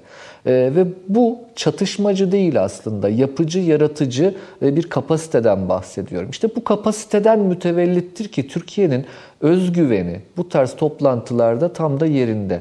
E, Bu çerçevede de dünyaya yeni bir şeyler sunabiliyor ve bir eleştiriyle geliyor. Benim yaptığımı siz yapamadınız, beni örnek alın. Nedir burada örnek alınması gereken şeyler? E, Bir tanesi biraz önce bahsettim, E, üretim. Yani bu e, ekonomini kalkındır. Ama ekonomik kalkınma dediğiniz şey tek başına olabilen bir şey değil. Bu kültürel bir kalkınmayı da gerektirir. E, belirli toplumsal reformları gerektirir. Türkiye bunları yapabildi, becerebildi. Ve bakın şunu unutmayalım. Yani şundan 200 yıl önce, 19. yüzyılın e, ortalarında Türkiye'nin önünde olan bir tane İslam ülkesi vardı. Mısır. Yani Mısır bizden önde giderdi aslında pek çok gelişmede. E, biz e, o imparatorluğun merkezi olmanın verdiği bilinçle ve o güçle e, 20. yüzyılda cumhuriyet kurarak zaten Mısır'ın önüne geçtik. Onlar işgale uğradılar vesaire ama e, Türkiye e, orada farkı gerçekten fazlasıyla açtı. Ve şimdi Türkiye e, bütün bu dünyaya bakıp yani bu biraz önce bahsettiğim çevrelere bakıp Balkanlar, Türkistan, e, Orta Doğu, İslam dünyası gibi çevrelere bakıp e, kendisinin örnek alınabileceğini özgüvenli bir şekilde dillendiriyor. Ve bunu yaparken sadece beni örnek alın e, cümlesini kurup arkasını boş bırakmayıp bir de olabilecek, yapılabilecek olan projelerden ve bunların sonunda herkesin nasıl karlı çıkabileceğine dair de bir perspektif sunarak yapıyor ki bu bir program sunmaktır aslında. Ee, bu yeni başlayan bir süreç olarak değerlendirmemiz lazım ve bu yeni başlayan süreç olduğu için tabii ki aksaklıklarıyla, eksiklikleriyle yürüyen bir süreçtir. Ee, ancak ilk kez Türkiye e, son dönemlerde bunu yapmaya başladı ve belirli bir ses de getirebileceğini görmemiz gerekir. Şu çok önemli. Bütün bu bahsettiğim o üç çemberde gerçekten cazibe merkezi olabilen bir ülkeden bahsediyoruz. Yani bence kilit kelime de budur bir cazibe yaratabilmek. Çünkü siyasette ne olursa olsun hegemonya kavramı eninde sonunda cazibeye dayanır. Yani sizin bir şekilde talep ediliyor olmanız gerekir ve Türkiye sunduğu yaşam şartlarıyla, imkanlarıyla, bu benzerleriyle karşılaştırıldığında bir cazibe sunabiliyor. Ve bu cazibenin daha da iyi olabilmesinin toptan bir kalkınma halinde olabileceğine dair cümlelerin geçerliliği vardır. Ee, ama biraz önce de söyledim bunlar yeni kurulmaya başlanan cümleler olduğu için altının daha da sağlam doldurulması gerekecektir zannediyorum yakın dönemde. Ee, bu konuda çalışmalar yapılacaktır. Ee, bu çerçevede bakmak gerekir herhalde ve hani şunu da unutmamak gerekir gerçekten e, özellikle Orta Doğu coğrafyasına baktığımızda bu cümlelere ihtiyaç duyulduğu aşikar. Hmm. Yani insanlar bu cümlelere e, işte kulak yani Toplumlar nezdinde diyorsunuz. Bu önemli bir başlangıç. Halklar. Toplumlar nezdinde evet. Ee, ve e, biraz önce Bora Bey'in bahsettiği mesela kuşatma e, tabiri çok önemli. E, işte Türkiye'nin bu gücünden kaynaklıdır kuşatma ihtiyacı. Yani eğer Türkiye'nin böyle bir gücü olmasaydı zaten kimse böyle bir kuşatmaya girişme ihtiyacı da duymayacaktı. E, bu çerçevede zannediyorum e, evet bu güç vardır ama işte o gücün daha aktif kullanımı, daha e, doğru efektif kullanımı da zaman içinde gelişme kapasitesine haizdir herhalde diye düşünüyorum. Peki. Ee, Taşansı Hocam şöyle kısa bir soru ve cevapla bitirelim isterseniz bu bölümü. Ee, siyasi bir hedef gidiyor mu Türkiye? Kendi pozisyonuyla ilgili. E, tabii ki gidiyor. Tabii ki gidiyor. Yani e, bütün hani ya dünyadaki daha Öyle adil bir düzen talebi bile yani e, dediğim gibi gütmeli gütmemeli çok siyasi siyaset yapıcıların karar vermesi gereken bir husus ama e, güttüğünü düşünürüm ben. E, onun da sebebi şudur. E, zaten hani daha adil bir temsil dünyada talebi. E, Birleşmiş Milletler'de daha adil bir temsil talebi e, veya Türkiye'nin e, biraz önce o bahsettiğim üç çemberde bir cazibe merkezi olması bile zaten kendiliğinden siyasi taleplerdir. Zaten talep edilmesine bile gerek olmadan bazen kendiliğinden doğan spontane süreçler olarak da zaten siyasi yani bir süreç olarak değerlendirmemiz gerekir. Kendini gerçekleştirir neredeyse öyle söyleyebiliriz. Ee, mutlaka mutlaka hani Rousseau'nun söylediği şey hayatta her şey siyasidir sonuçta. Ee, en ciddi adalet talebiniz bile eninde sonunda siyasidir. Ee, dolayısıyla hani e, Türkiye'nin tabii ki bu varlığı siyasi e, ama siyasi olması dar anlamda çıkar güden e, anlamına gelmez. Daha üst perdeden daha geniş bir çerçevede başka bir tahayyülü ortaya koyma çabasıdır diyebiliriz. Daha önemli zaten. Peki. Sevgili Bro sen nasıl izledin bu zirveyi? Tabii e, yani bütün bu söylenenlere ilaveten belki bir iki şey söylenebilir. Burada biraz tabii e, Türkiye'nin özellikle Suudi Arabistan ve e, onunla birlikte hareket eden bazı ülkelerden duyduğu rahatsızlığın da bir dışa vurumu. Yani bunlar özellikle Amerika'da Trump'ın seçilmesi, Suudi Arabistan'da da Muhammed Bin Selman'ın veliaht prensi olmasıyla beraber ortaya çıkan bir tablo, bir değişen bir Orta Doğu e, okuması var. E, bunlar da az önce yani verdiğiniz referansların hepsi bana hep bunları çağrıştırdı. E, Kudüs meselesi bir turnusol e, kağıdı gibi her şeyi ortaya koyuyor. Yani en temel e, meselede yani Müslümanlar için en temel bugün siyasi mesele İslam İşbirliği Teşkilatı'nın kurulma sebebi. sebebidir. Filistin meselesi. Tabii.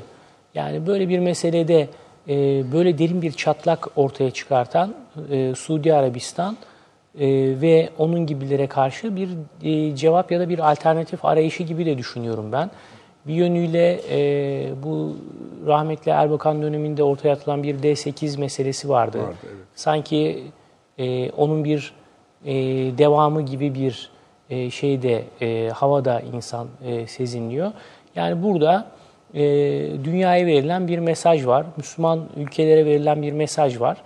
E, bu durumu artık e, itiraz etmemiz gerekiyor. Yani Türkiye burada bu anlamda bu söylemde e, lider pozisyonda. Yani bunu tamamen bir tespit olarak söylüyorum. Yani bunu bazıları dinleyince hamasi e, düşünebilir ama Türkiye'nin ortaya koyduğu bir tez var. E, bu dünyada işte dünya beşten büyüktür tezi e, temelde uluslararası politikada bir hak ve adalet arayışıdır. Geçmişte buna benzer girişimler oldu dünya tarihinde. İşte üçüncü dünyacılar ortaya çıktı. Başka bağlantısızlar hareketleri falan bunların hepsi o mevcut düzene karşı bir alternatif arayışıydı. Türkiye'de burada e, Sayın Cumhurbaşkanı'nın e, bu söylemiyle diyor ki yani dünyada e, adalet yok, uluslararası politikada e, hukuk yok, güçlünün hukuku var, güçlünün kendine göre adaleti var E, ve bu durum e, çatışmaların, savaşların, kan dökülmesinin en büyük sebebi ve bunun en büyük mağduru da İslam dünyası ve coğrafyası. Hakikaten bugün baktığımız Dediği zaman o işte yani. işte sizin, Şu an sizin haritalara bakıyorum yani. %94'ü yani %100 savaş oluyorsa şu an çatışma anlamında söylüyoruz. Oluyorsa 94'ünde Müslümanlar ölüyor. Nasıl oluyor? Evet. E, dolayısıyla bu durumda bir yani bu sorunun e, bir tespiti yapılmış. Buna bir alternatif arayışı. E, burada tabii e, Suudi Arabistan'ın e, katılmaması, e, Pakistan'ı e, İmran Han'ı e, önünü biraz kesmesi, hani öyle. biraz anlaşılan o ki baskı yaparak onun katılmasını engellediler. E, yani orada bir İslam dünyasında bir cephe e, olduğunu ortaya koyuyor. İran Cumhurbaşkanı'nın katılmış olması, buna destek vermesi, Katar'ın yine lider düzeyinde katılmış olması oradaki cepheleşmeyi zaten ortaya koyuyor. E, tabii gönül ister ki gerçekten bu anlamda e, bir araya gelinse ve bu meseleye e, Sayın Cumhurbaşkanı'nın ifade ettiği gibi e, yön verilse e, zaten bugünkü işte o konuşmada e, açılış konuşmasında daha doğrusu söylenen sözlere baktığımız zaman yani kaynak var, e, doğal kaynaklar var, insan kaynağı var, e, coğrafya olarak gerçekten dünyanın en nadide bölgesi yani İslam coğrafyası baktığınız zaman. E, fakat biz niye bu haldeyiz? Demek ki bir e, durumu değiştirmek gerekiyor. E, böyle bir çıkış. Tabii bu e, bizim baktığımız açıdan izlemeyenler var. Yani Washington'da böyle Evet. bunlar ne yapıyor diyenler. diyenler var. Şunlara bir nasıl ceza keselim diye herhalde hesap edenler var Avrupa'nın çeşitli başkentlerinde. E, ama yani diğer taraftan da ya e, sessiz bir şekilde kuzu kuzu e, başımıza neler gelecek acaba diye beklemek var ya da inisiyatif alıp durumu değiştirmeye çalışmak Burada var. yeni gelişme belki şu yani bunu söylüyoruz ama dediğim gibi çok yani canlı aktüel gelişmeler yaşandığı için sürekli konsantrasyonumuz, objektifimiz oraya dönüyor. Ama şu Şimdi bir şeye itiraz etmek senin verdiğin örneklerde tarihte öyle olmuştu. İtiraz edersiniz. Bunun sonuçlarına kat- katlanırdınız o dönemde. Yani Batı'nın şurasına itiraz ediyorum dediğiniz zaman Batı'nın bulunduğu durum size o anda ceza kesmeye müsaitti. Canınızı sıkardı yani. Ama şimdi hem Türkiye'nin geldiği durum, hem bölgenin geldiği durum hem de yeni küresel konjonktür bu söylemlerin bir karşılık bulmasına da sebep oluyor. Evet. İşte Taşansu Bey'in halkaları diye tarif edelim onu biz. Hani Türkiye Cumhuriyetler de esasında buna dahildir. Balkanlar söylendi. Ama Çin, Rusya, ABD ile tek tek ilişkileriniz, Akdeniz'deki ilişkiniz. Siz bunların üzerine basarak, bunları kaide yaparak üstüne çıkıp bir şey söylediğinizde karşı taraftaki reaksiyon değişiyor. Yani en azından halkları bunu duyuyor. Gel gelelim işte biraz önce bahsedilen Pakistan örneğinde bu toplantı için. Öbür tarafta Hindistan'da Müslümanlara yapılan ki bizim hakikaten müktesebatı tarihimiz olan bir bağ. Bunların olması işte görüyoruz ki o çark bir an biraz da hani çok zorlayarak dönüyor. Karşılığını bularak dönmüyor. Yerleşik düzen öyle kolay kolay E, ama tabii ben yani şunu çok önemsiyorum kendi adıma. Şimdi e, biz ne olduğumuzun farkında değiliz yani Türk milleti olarak gerçekten. Şimdi e, bir Birinci Dünya Savaşı hikayesi okuyoruz. E, işte orada kaybettik, burada kaybettik falan. Fakat biz bu e, Birinci Dünya Savaşı'nı, e, Balkan Savaşları'nı yani burayı biz çok doğru okumuyoruz bence. Yani e, o Osmanlı İmparatorluğu'nun hangi koşullarda parçalandığına baktığınız zaman dünyanın iki büyük süper gücü Büyük Britanya İmparatorluğu, Fransa, işte İtalya falan bunlara karşı çok da yani büyük hezimetler yaşamadığınız bir savaşın sonucunda silah bırakıyorsunuz. Yani ben e, geçen yaz Londra'dayken e, Imperial War Museum var, İmparatorluk Savaş, Savaş. Müzesi. Şimdi adamlar orada bir Kut Defeat diye, Kut yenilgisi diye bir yer yapmışlar. Evet, ya şimdi hocam. Kut e, Büyük Britanya İmparatorluğu tarihinin en büyük En ikinci büyük yenilgisi.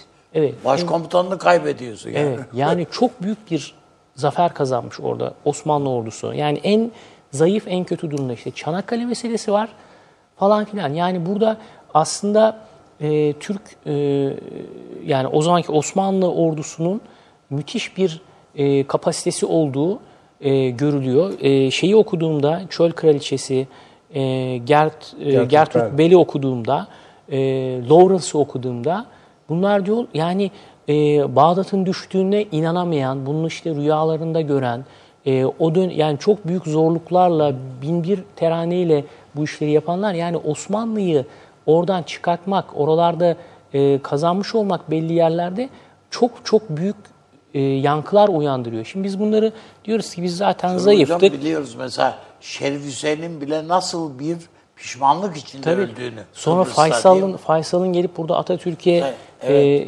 nedamet getirmesi, şey yapması yani e, üzüntüsü. Daha sonra Irak ve e, Irak'taki Kürt e, aşiretlerin Türkiye'ye katılma yani aslında biz bu tarihi doğru okusak bizi neden kuşatmaya çalıştıklarını biraz daha net görürüz ve e, şunu da söyleyeyim yani bütün bu hikayenin arkasında bir milli mücadele yapılıyor. Ve siz oradan bir cumhuriyet kuruyorsunuz falan filan. Toparlıyorsunuz, buralara geliyorsunuz. Şimdi bizim e, nesil, bizden şimdi yeni arkadaşlara falan baktığım zaman ben öğrencilerde falan. Yani olayın farkına bir varmak lazım. ya Biz neyiz, ne yapıyoruz? Yani hani... E. Ama böyle okutmuyorsun Evet, tabii. tabii. A- evet, yani tabii biz bunu kendimiz farklı alternatiflerden okuyarak, düşünerek falan buralara Gayet geldik ama yani bunları belki anlat, daha doğru anlatmak lazım. Hem yani burada hem, e, şey- e, Cumhurbaşkanı bir konuşmalar falan yaptığı zaman kimisi ya uçuyor falan diye düşünüyor ama ya yani bir özgüvenle konuşuyor. Yani bu tarihi benimsemiş bir Tabii. Cumhurbaşkanı. Bunu e, bize anlatıp ya kendinize gelin diye biraz içeriye de konuştuğunu ben düşünüyorum. Öyle öyle zaten. E, Hani e, şu işte oradan 100 sene önce Türkiye bu coğrafyada, bu İslam coğrafyasında manevi liderdi. Sadece siyasi lider değil. Hilafet merkezi yani. Dünyanın öbür ucunda hala Endonezya'da bakıyorsun Halife Hazretleri diyorlar. ya. Evet. Yani bunları hani çok göz ardı etmemek. Yani biz Bunlar, bunu, hangi bunu, bunu yok sayarak tabii bugüne okumak, bunu yok sayarak, bu co- geçmişi yok sayarak bugün için formül aramak tabii O yani o bir şey yani. o teması kurmak lazım. Ben mesela şu an e, baktığım zaman e, Zeytin Dalı harekatı buna bakıyorum. Burada Türkiye'nin şu anda yapmış olduğu harekat e, o zamanki e, Osmanlı Paşası olan Mustafa Kemal'in işte orada Halep'in etrafında çizdiği bir savunma hattının neredeyse birebir kopyası. İşte Aynen, bugün tabii. Libya'da asker gidecek diyoruz. Trablus'ta e, 1911'de falan o görev yaptığı yerler. Yani biz aslında Hayır, sö- söylemiş de zaten. Evet. Hat şuradan geçer diye. E, Cerablus falan filan. tabii tabii Han. Şeyhun'un diyor kuzeyinden geçer diyor. Biz bugün e, bunları e, Erbil'e kadar götürüyor zaten. hani hat. şey nutuk okuyun okuyun diyenler mesela bunların hepsi yazıyor orada. O tarifler falan var. Bunu nasıl okumak ben şu ben şey- onu anlamıyorum mesela. hayır, Bunu şöyle oluyor en O şeylerde e, yani. sadeleştirilirken yok oluyor herhalde onlar. Yok, yok oluyor tabii canım. Yok ediyorlar. Ama şöyle bir şey var. Bu dönemde mesela Libya konuştuk ya. Libya mutabakatı ortaya çıkınca mesela Girit ortaya çıktı. Evet. Girit'in tarihi ortaya çıkmaya. Girit'in tarihi ortaya çıkınca o dönemde yapılmış anlaşmaların boşlukları ortaya çıkmaya başladı. Sonra Girit-Libya ilişkisi ortaya çıkmaya başladı. Şimdi bunlara şöyle de bakabilirsiniz. Mesela Türkiye ile İsrail bir enerji hattı kurmak istiyordu. Bayağı da yaklaşmışlardı Avrupa'ya gidecek.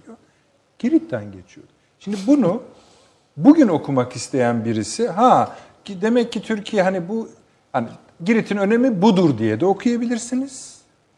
Ama Girit'in tarihine bakarak gelen hani mesela oradan göç oluyor. Göçün bir kısmı Türkiye'ye gidiyor ama bir kısmı Libya'ya gidiyor. Burada karşılığı Yani olan öyküler var. Kendilerini Yunanlı saymadıkları Yani- bir Evet. şeyden biz buraya evet Yunanistan'a dahil ama Osmanlı'nın sosyal ve siyasal laboratuvarıdır Girit. Yani bütün modernleşme çalışmalarında bütün denemeleri orada yapmış. İlk meclisler bilmemler hep Girit'te. Yani bu olaylar olmasa parça parça tarihli tarihimizi de öne öğrenemeyeceğiz ya da hatırlayamayacağız. Öyle bir durum var işte. Yani senin dediğine geliyor. Peki. Ee, şeye geçelim mi? Basın toplantısına Putin'in. Şöyle yapalım. Bir Taşan Hoca'ya soralım en çok ne söyledi. Sayın Hocam başlıklar neydi? Siz izleme fırsatı buldunuz mu bilmiyorum ama uzun da sürdü. Ee, zaman ayırdıysanız bize söyleyebilir misiniz? Rusya Devlet Başkanı 2000 gazeteci izledi. Herhalde daha öncekiler kadar heyecanlı değil gibi geldi bana ama bilmiyorum. Yalnız şunu söylediğini hatırlıyorum.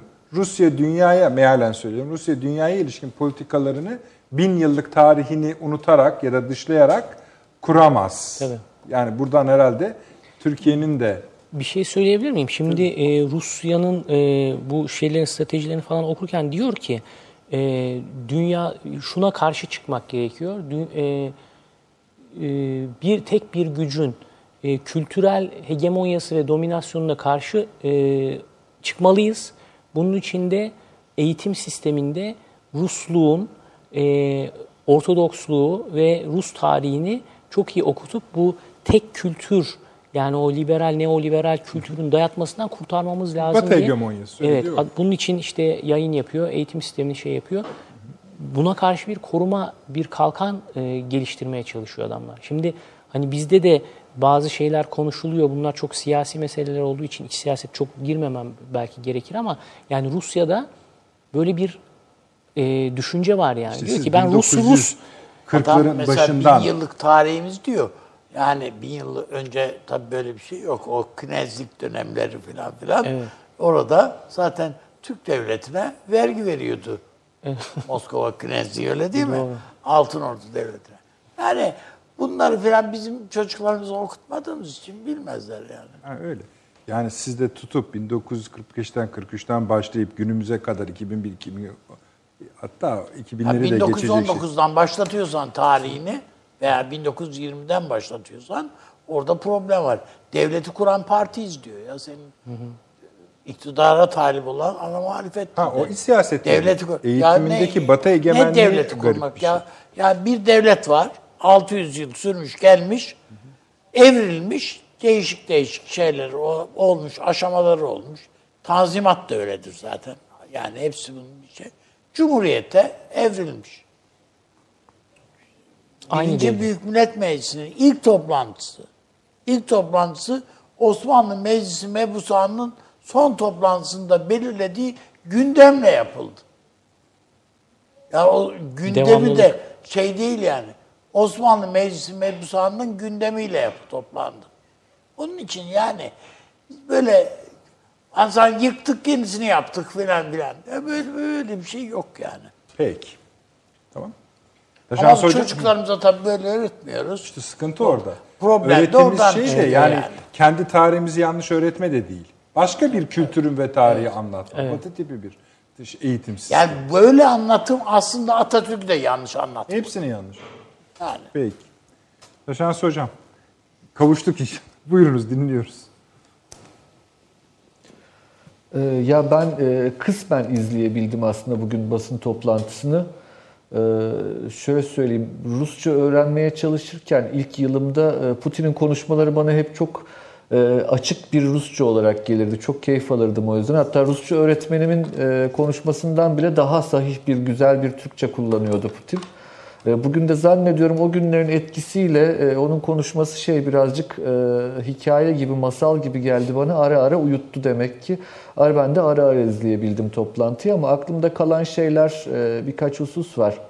E, Bir tanesi mesela e, Çinli gazeteciydi yanlış hatırlamıyorsam. işte Çin-Rusya ilişkilerine dair bir soru sordu. Ona verdiği cevabın içinde önemli bir ayrıntıdır bence dünyanın artık çok kutuplu bir dünya olduğunu herkes kabullenmeli. Artık bu gerçekle herkes yüzleşmeli. Ve bunun da dedi motivasyonu artık harpler değildir, ekonomidir. E, Bu e, Rusya açısından gerçekten ilginç bir e, çıkış. Hani öyle çok kutupluluk iddiası bir talep olarak vardı Rusya'dan. Ama artık e, bu vakadır, fakttır e, dedi Putin. Ve bunu ekonomiye bağlaması da tabii başka bir husus aslında. Yani ekonomik ilişkileri ve küresel ekonomik sistemdeki sürekliliği savunduğunu söyledi. Hani Trump'la kurduğu ilişki anlamında bu ne anlama gelecek iyi bakmak gerekir herhalde ona. Ee, Diğer bir husus Altay bölgesinden gelen e, bir Altaylı bir soru sordu. İşte Altay Türkçesinin öğrenimi konusunda sıkıntılar yaşadıklarını söyledi. Ama Putin'in verdiği cevap hoştu orada da. Altay Türkçesi tüm Türk dillerinin kök dilidir. E, Dolayısıyla bunun eğitimine bizim özel önem arz e, atfetmemiz gerekir dedi. O da dikkatimi çeken konulardan bir tanesiydi. Ee, Onun dışında hani bölgesel sorular işte e, Yekaterinburg kentine metro yapılmalı mı yapılmamalı mı gibi e, pek çok e, başlıkta vardı bunların tane de içerisinde. Yine Kamçatka biraz önce sorusu vardı, hatırlıyor Libya musunuz? konusunda. E, Kamçatka sorusunu vallahi duymamışım herhalde. Şöyle, bir e, herhalde o bölgeden bir gazeteciydi. Tam bilmiyorum.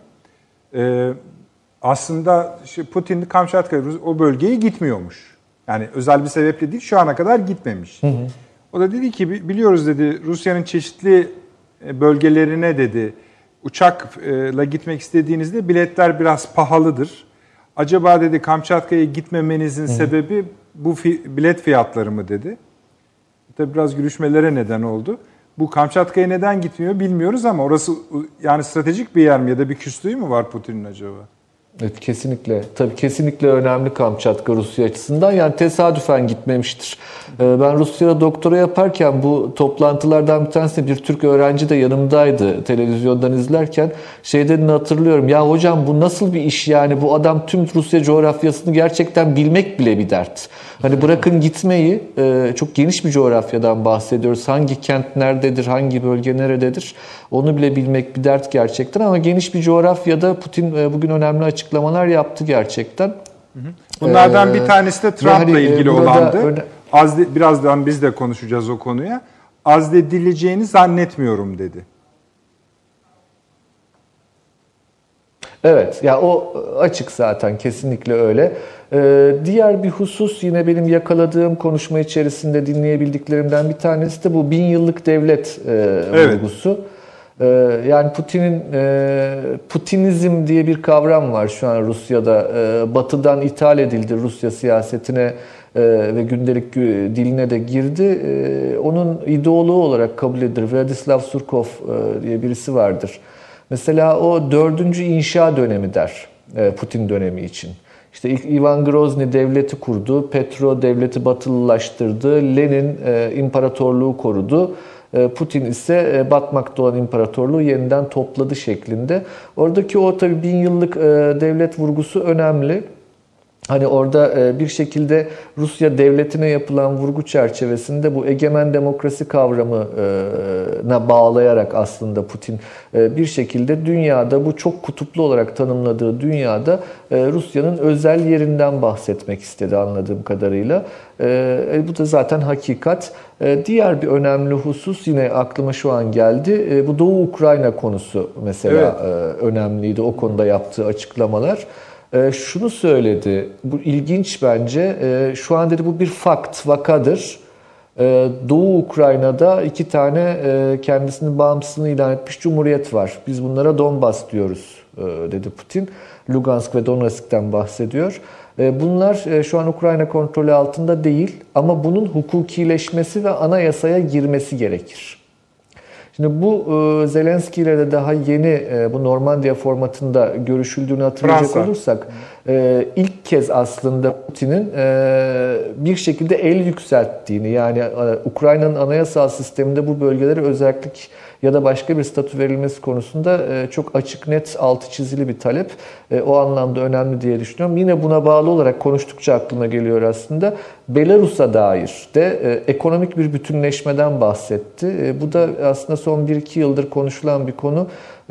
Bu malum anayasada işte iki dönem Cumhurbaşkanlığı şartının ortadan kaldırılabilmesi için yeni bir devletin kurulması. Yani Belarus ve Rusya'nın bir konfederasyon benzeri bir yapıya gitmesi ihtimalinden hep bahsedildi ve Lukashenko'nun bir şekilde e, hangi şartları öne sürdüğüne dair de pek çok tevatür geziyor işte bu Rusya kamuoyunda da. E, işte başbakanlık istemiş, yok buranın belediye başkanlığını istemiş, özel valilik istemiş. Tabii bunların her biri dedikodu düzeyinde. Ancak bu sürecin de bir şekilde kesintiye uğramış olsa bile ölmediğini, hala böyle bir şeyin gündemde olduğuna dair bir şeyler sezinledim bu bugünkü e, basın evet. toplantısında. Kendi görev süresine ilişkin... Doğu Avrupa ve Rusya'nın... Devam Buyurun. Edin. Yani kendi görev ee, süresine yani ilişkin de bir şeyler e, söylemişti biliyorsunuz. Açısından... Buyurun hocam. Ee, onu ben e, kaçırdım herhalde. Bugün evet, yani, yani dediğim gibi hani ara ara şey, izleyebildim e, ancak. 23'te bitiyor galiba onun görev süresi. E, hemen devam edemiyor. Araya bir bölüm girmesi gerekiyor bu Medvedev'le olduğu evet. için. Fakat o şu anda yaşı itibariyle falan mümkün gözükmüyor. Yani hem araya bu kadar yıl girecek, sonra tekrar dönecek, menecek o biraz zor gözüküyor. Benim anladığım bir anayasa değişikliği yaparak ya da başka bir formül bularak görev süresini devam ettirmeyi düşünüyor. Öyle bir intiba edinildi. Yani 2008'de yapmadılar anayasa değişikliğini ee, ve işte Medvedev formülünü bulmuşlardı. Yani evet. o switch formülünü bulmuşlardı. Ee, yani o zaman da hani ben bir hatta bir analiz yazısı yazıp e, şey demiştim yani Rusya'nın geleneği, demokratik geleneği budur, kadrolar yönetir. Yani tam bir oksimorondur aslında Rusya açısından. Yani Rusya vakası bu anlamda demokratik açıdan. E, ama kadrolar yönetir bu Stalin'in ünlü lafıdır malum. E, dün de doğum günüydü ya Stalin'in öyle evet, evet. çeşitli kutlamalar da yapıldı. Abi de tabii bundan bahsetti. Sovyet geçmişine sahip çıkmaktan bahsetti bugün Putin. Yani hiçbir Doğru. zaman bundan vazgeçmemişti zaten ama bugünkü vurgusu daha sert bir vurguydu. Ee, yani o geçmişle övünmek e, vesaire e, o anlamda da yine e, önemli bir açıklama olarak düşünmek lazım. Hani bir ton yükselttiğini görmemiz gerekiyor ama zannediyorum bu Belarus konusu da önemli izlenmesi gereken Peki. bir konudur. Diğer bir şey genel havaya baktığınızda basın toplantısında e, bu şey vardır, Kont Uvarov vardır. E, Birinci Nikolay döneminde 19. yüzyılın işte ortalarına doğru. Rusya'yı bir üçleme olarak tasvir etmişti o. E, malum işte baba oğul kutsal ruh üçlemesidir ya Hristiyanlıkta. Baba yerine çarı, e, oğul yerine halklığı ve kutsal ruh yerine de kiliseyi e, yerleştirmişti Uvarov. Şimdi bugün yine Putin'in konuşmasına baktığımızda bir şekilde bir halklık kavramı, o narodnost kavramı hala var. Ee, kilise e, yerine anladığım kadarıyla egemen demokrasi kavramı gelmiş. Ee, ama e, otokrasi yani çar baba kavramı olarak Putin kendisini e, o konuma iyice yerleştirmiş. Yani üslubu da bugün zaten hani sempatik şirin ama e, yine de o e, işte otoriteryen e, tek Tavır adam duruyor. yönetiminin e, önemli Peki. bir e, görüntüsü olarak ortada duruyordu diye değerlendiriyorum. Peki çok teşekkür ederim Taşans Hocam. Çok kısa bu so- bu e, FSB'ye yönelik Moskova'daki saldırı ya da yönelik demeyelim oradaki saldırı ile ilgili bir şey var mı sizde? Ben ben de yani 3-5 dakika önce Evet. biraz önce gördüm Evet. öyle bir şey olduğunu ama Onun tartışmaları e, devam ediyor. Bol bol da görüntü var esasında. Evet, Öyle peki. mi? Bakmak isterim ben de onlara Tamam. merak ediyorum işin açıkçası ama Moskova'nın göbeği olan bir yerden bahsediyoruz. Yani, Yani, FSB'nin Tiyatrosu'ndan yani 100 metre KGB'nin ileride. şeyi caddesi. İşte Lubyanka Meydanı e, denen Lubyanka yer. Kızıl Meydan'a 300 metre, Balşo'ya 100 metre bir yerden bahsediyoruz Evet yani. öyle. Peki hocam. Avni abi. Evet. Oradan da Trump'a geçeceğiz ama Putin'i konuşuyoruz. Ben bence bu Taşans Hoca'nın çizdiği çerçeve bile Kafi. Ne kadar hakimane bir konuşma yaptığını e, anlamak için kafi. Aslında kendi ülkesi içinde so- son restorasyon dönemi esasında bu. Yani o e, Yeltsin döneminin ta- tasfiye ettiği imparatorluğu yeniden Rus çekirdeği etrafında, e, Slav çekirdeği etrafında İnşa et. toparlamanın tavizlerini de içeriyor. Yani Taşans Hoca'nın naklettiğin önemli bir şeyi mesela bu Altay Türkçesinin Türkçenin temel kaynağı olduğu ve desteklememiz gerekir dedi. Bu aslında yani Türkiye için falan da bunlar yani hep işaretler yani mesajlar. Yani iyi okumak lazım diye düşünüyorum. Keza e, işte Doğu Ukrayna ile alakalı lafları, e, Belarus'la ilgili lafları filan yani bunlar bunların Hep kucaklıyor yani yani hep, hep kucaklıyor ama yani bununla yani imparatorluk mi varisi bir şey, ülkeyi yönettiğinin idrakinde bir adam. Aynı benzer koşullara sahip bir Çin'in ne kadar hoyrat hareket ettiğini de unutmamak lazım. Değil Öyle, mi? öyle. O sarıp sarmalamak yerine işte cezaevlerine atmak, sürgünler, bilmemler falan. Muhtemelen Be- belki Taşans Hoca biliyordur işte Stalin'in doğum günü kutlamıştır da bile yani olabilir. Çünkü Lenin'den daha fazla seviyorlar Stalin'i. Ee, hala o e, Moskova'da Stalin'in büstleri filan satılıyor canım. Yani, yani şey değil. Bizde de O bir filmi oynamıştı ben- yakın dönemde. Yeniden hatırladım. Ha evet yani Türkiye'de Çok de- eğlenceli bir filmdi yani Stalin öldü filmi. Evet. Ondan bir bahsetmiştik. Tekrar hatırlatalım. O müthiş bir şeydi. Onun dışında ben yani e, o bakımdan son derece derinlikli bir e, basın toplantısı. Belki bütünlüğü tekrar tabii aslında Rusçayı hakim olarak dinlemek lazım bunu. Yani tercümanların şeyinden değil de tabii Şans Hoca'nın Esasında- öyle bir şansı var tabii. On, tabii öyle bir şansı var e, Taşansu Bey'in ama şöyle bir şey var. Ben gazeteci sorularını biraz zayıf buldum. Yani şeyi tam göremiyorlar. Biraz yani Evet. biraz da çekinerek soruyorlar. Sizin gibi gazeteci yok Rusya'da. ne, ne diyecek yani? E biliyorsun bu Çin'de son basın toplantısı bu NATO'dan şey çıktı ya Çin'in e, artık yeni hedef odur gibi bir sonuç çıkmıştı. Dışişleri yani düşünün tarihinde ilk defa Çin NATO'nun menüsüne giriyor, listesine giriyor. Çin iki gün sonra Çin Dışişleri Bakanlığı sözcüsünün muhtat basın toplantısı var. Kendisi ağzına bile NATO'yu almadı ama bir gazeteci çıkıp demedi ki, diyemedi ki öyle söyleyelim. Ya bu NATO'da iki gün önce bizi hedefe koydular ne diyorsunuz?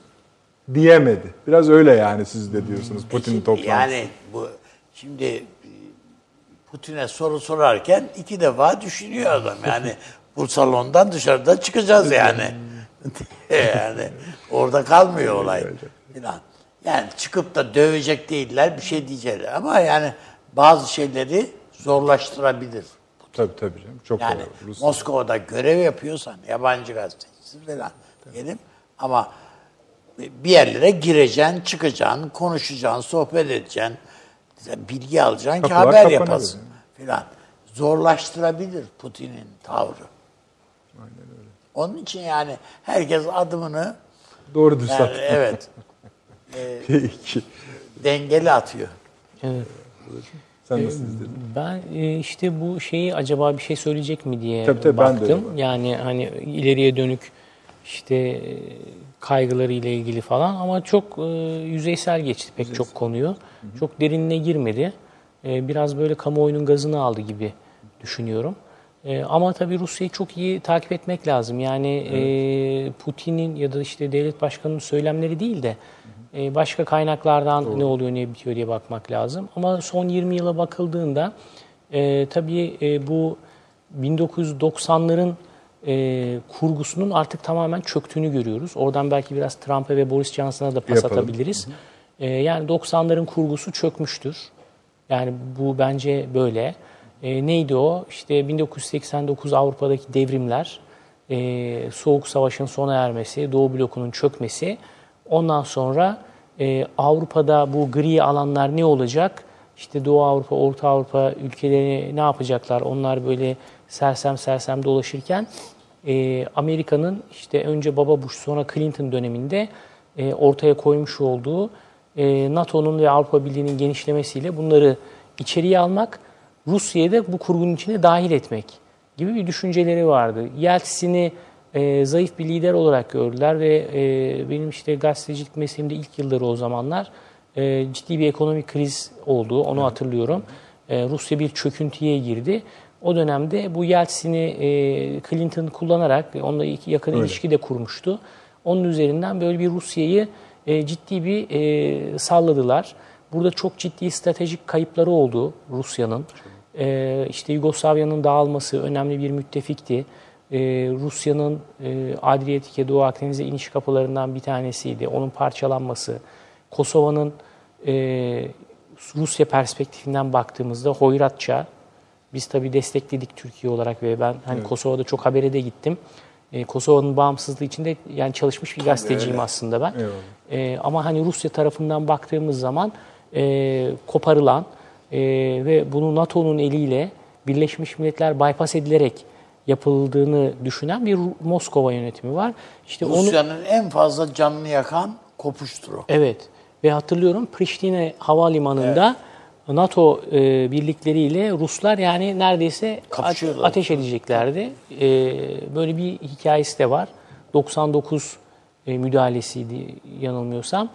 E, NATO bombar, Belgrad bombalandı. Belgrad'daki Çin konsolosluğu, Bü- büyükelçiliği bombalan çok büyük bir meseleydi. Orada Birleşmiş Milletler bypass edildi. Şimdi bütün bunları gören, tabii oraya bir de Çeçenistan Savaşı'nı sıkıştıralım araya. E, işte Cehar Dudayev'in falan Tabii, tabii. başlattığı o bağımsızlık hareketi. Şimdi bu, bunların hepsini Putin işte 30'lu yaşlarında bir KGB ajanı, daha sonra işte artık Moskova'nın Kremlin'in dehlizlerindeki bir adam olarak takip eden e, bir kadronun e, önemli bir adamı. Esasında Es- Putin'in bazı özel söyleşilerinde o anki ruh halini çok iyi anlatan kendi anlatım yani ifadeleri var kendisinin. Yani ne kadar yaralandığını Evet. ve işte belki bugün de Sovyet geçmişine gönderme yapmasının bir sebebi de o belki. Tabii. de Yani buradan Putin ve onun etrafındaki kadro e, 1999'da bu Kosova faciasından sonra tırnak içinde Rusya açısından yani Tabii, yanlış tabii. anlaşılmak istemem. Tekrar ediyorum ben Kosova'nın bağımsızlığı için çalışmış bir gazeteciyim Eyvallah. yani. E, onlar açısından böyle bir facia e, yaşandı E, ve 1999'un 31 aralığında Yeltsin'e istifa ettirdiler. Yeltsin istifa etti ve Putin işte o zaman başbakan olarak e, sonra şey olarak yönetimi devraldı. Muhtemelen Yeltsin'le de anlaşıldı. Dediler ki abicim sen kenara çekil biz sana dokunmayacağız, ellemeyeceğiz. Sen bu işi bize bırak dediler ve o 7-8 sene Putin'in koruması altında çünkü çok hakkında çok iddialar vardı. Böyle bir e, Tabii yaşadı gitti. gitmek istese o dönemin faturalarını çıkarmak Tabii için. hiç onu, yani. onu koruma altına aldı. Normal e, saygın bir şekilde yaşadı ve vefat Son etti. seçimi nasıl Amerikalıların Tabii. e, yönettiği- Moskova'ya Tabii, yerleşerek yani. ne biliyor Tabii. yani. Tabii.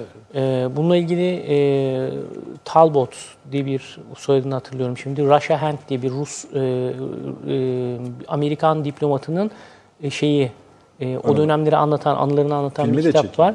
Güzel bir kitap. E, yani dolayısıyla Putin şimdi buralardan geliyor. Ne yaptı? Hemen merkezileştirdi, ekonomiyi toparladı. Ondan sonra işte bu enerji politikasını ortaya koydu. E, Rus şeyi boru hatlarını Hazar'ın kuzeyinden falan Rusya üzerinden götürmeye başladı. Ondan sonra Ukrayna'ya böyle bir e, ayar verdi. Doğalgaz falan meselesi üzerinden, onun üzerinden Avrupa'ya. E, öyle bir güç konsolide etti, inşa etti ve Rusya'yı bir yere getirdi. E, bence Rus halkında da hala şeyi var. Tabii. Karşılığı var. ve e, bu işte renkli devrimler, NATO'nun genişlemesi, bunları bir tehdit olarak tanımlıyor Rusya Öyle, devleti öyle, şu anda. E, şöyle bir ayrımı var. Askeri e, sorun, askeri tehlike, askeri tehdit. Üç e, aşamaya ayırmış. E, askeri tehlike olarak, e, pardon askeri tehlike olarak ortaya koyduğu tez şu, düşman diyor e, başka güçlerin e, askeri birliklerini Rusya'nın sınırına ya da Rus karasularına yakınlaştırması. Bunu bir askeri tehlike. Bunun bir sonraki adımı bunların e, hazır bulunuşluğu, savaşa hazır bulunuşluğu tehdit diyor. Dolayısıyla böyle bir kavram üzerinden e, adam Rus ulusal güvenliğini inşa, İnşa ediyor şu anda. E, ve e, getirdiği noktada ne yapıyorlar? İşte e, donanmayı geliştirmeye, modernizasyon. Şimdi bu sene 2020 şu açıdan önemli. 2010'da yanılmıyorsam ortaya 2012'de ortaya koyduğu bir modernizasyon planı var. Diyor ona göre 2020 yılında Rus silahlı kuvvetlerinin %70'inin modernizasyonu tamamlanmalı. Ee, Diyordu o zaman. te, evet, teçhizatı ve e, malzemesi, e, birliklerin işte yeniden e, oluşturulması, şekillendirilmesi falan. Şimdi onların bu sene e, tamamlanmış olması e, gerekiyor. Bunun üzerinden bir strateji e, yürüten Rusya Ama var. senin demin başta bahsettiğin planda neydi? Rus yeni askeri Doktrini. doktrini açıklanacak. Oradan çıkmak zorunda zaten bir Evet, şeyler. Anlaşılmak Bu zorunda. konuşmada anladığım kadarıyla ben Bunlara pek girmedi ama. Yok, burada yok. Hoca'nın naklettiğinden yani ideolojik değil ekonomik bir şey perspektif Evet. bütüne hakim. Evet. İyi Burada çünkü o da şuradan kaynaklanıyor Evet. hocam. E, yaptırımlar. Bunlarla bizi vurmaya çalışıyorlar. Demek ki bizim buradan bir karşı hareket geliştirmemiz Evet, gerekir doğru. diyor düşünüyorum. Bir reklamlara gidelim izninizle. İkinci reklamlarımızı bitirelim. Daha doğrusu son reklamlarımızı. Daha rahat konuşalım. Hemen geleceğiz. Bir dakika reklam arası. Romandan şiire, tarihten düşünceye, klasik metinlerden özel edisyon çalışmalara kadar geniş bir yelpaze ve yüksek bir frekanstan yayın yapmayı hedefleyen Ketebe, şimdiden Türk kültür hayatında kalıcı ve önemli bir yer edindi. Edebiyatımızın seçkin eserlerine, genç kalemlere, tarihimizin engin zenginliğine, dünya edebiyatının hem güncel hem de klasik metinlerine, düşünce dünyamızın, maneviyat tarihimizin köşe taşlarına ve gün yüzüne çıkmamış değerlerine ev sahipliği yapmak, Ketebe'nin yayın politikasının omurgasını oluşturuyor. Dünya standartlarında bir yayıncılık anlayışı ve deneyimli kadrosuyla yola çıkan Ketebe yayınları, kitaba, kağıda ve söze hürmet eden bir medeniyetin parçası olarak her şeye geçer, yazı kalır diyor.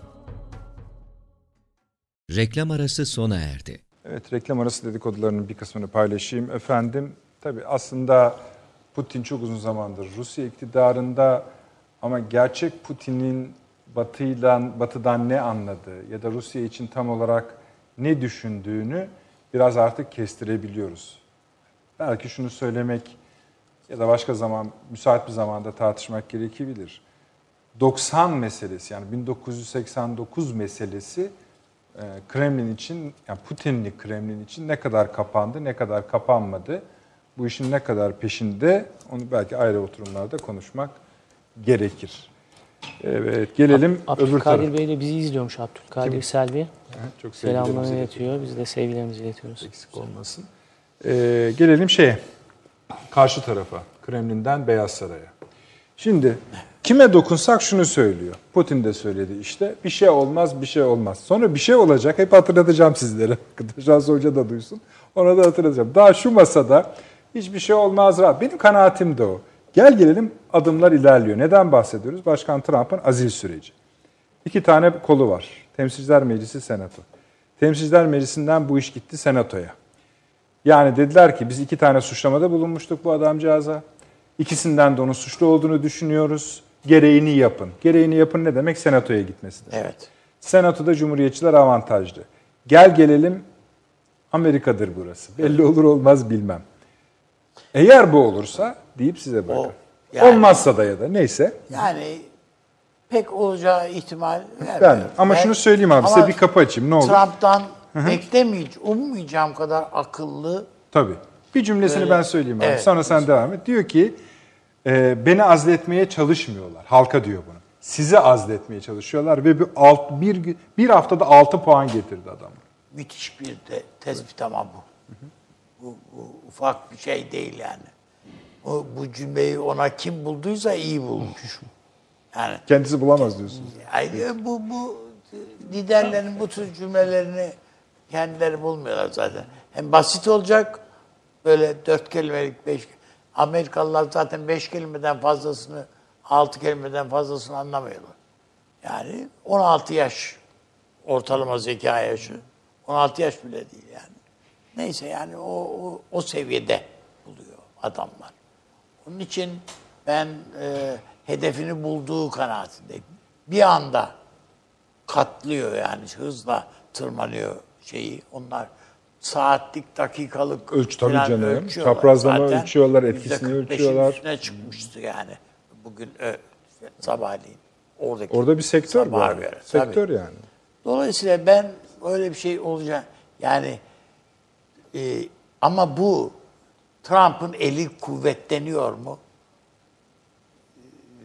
E, diye yani diyelim ki böyle bir şey olmadı. Hakim kaldı senatoda o proje. Ama bu cumhuriyetçilerin Trump'ın arkasında duracakları, durdukları e, filan manasına da gelmiyor. Çünkü herkesin herkesin bir öfkesi var. Cumhuriyetçilerde de var. Çok öfke var.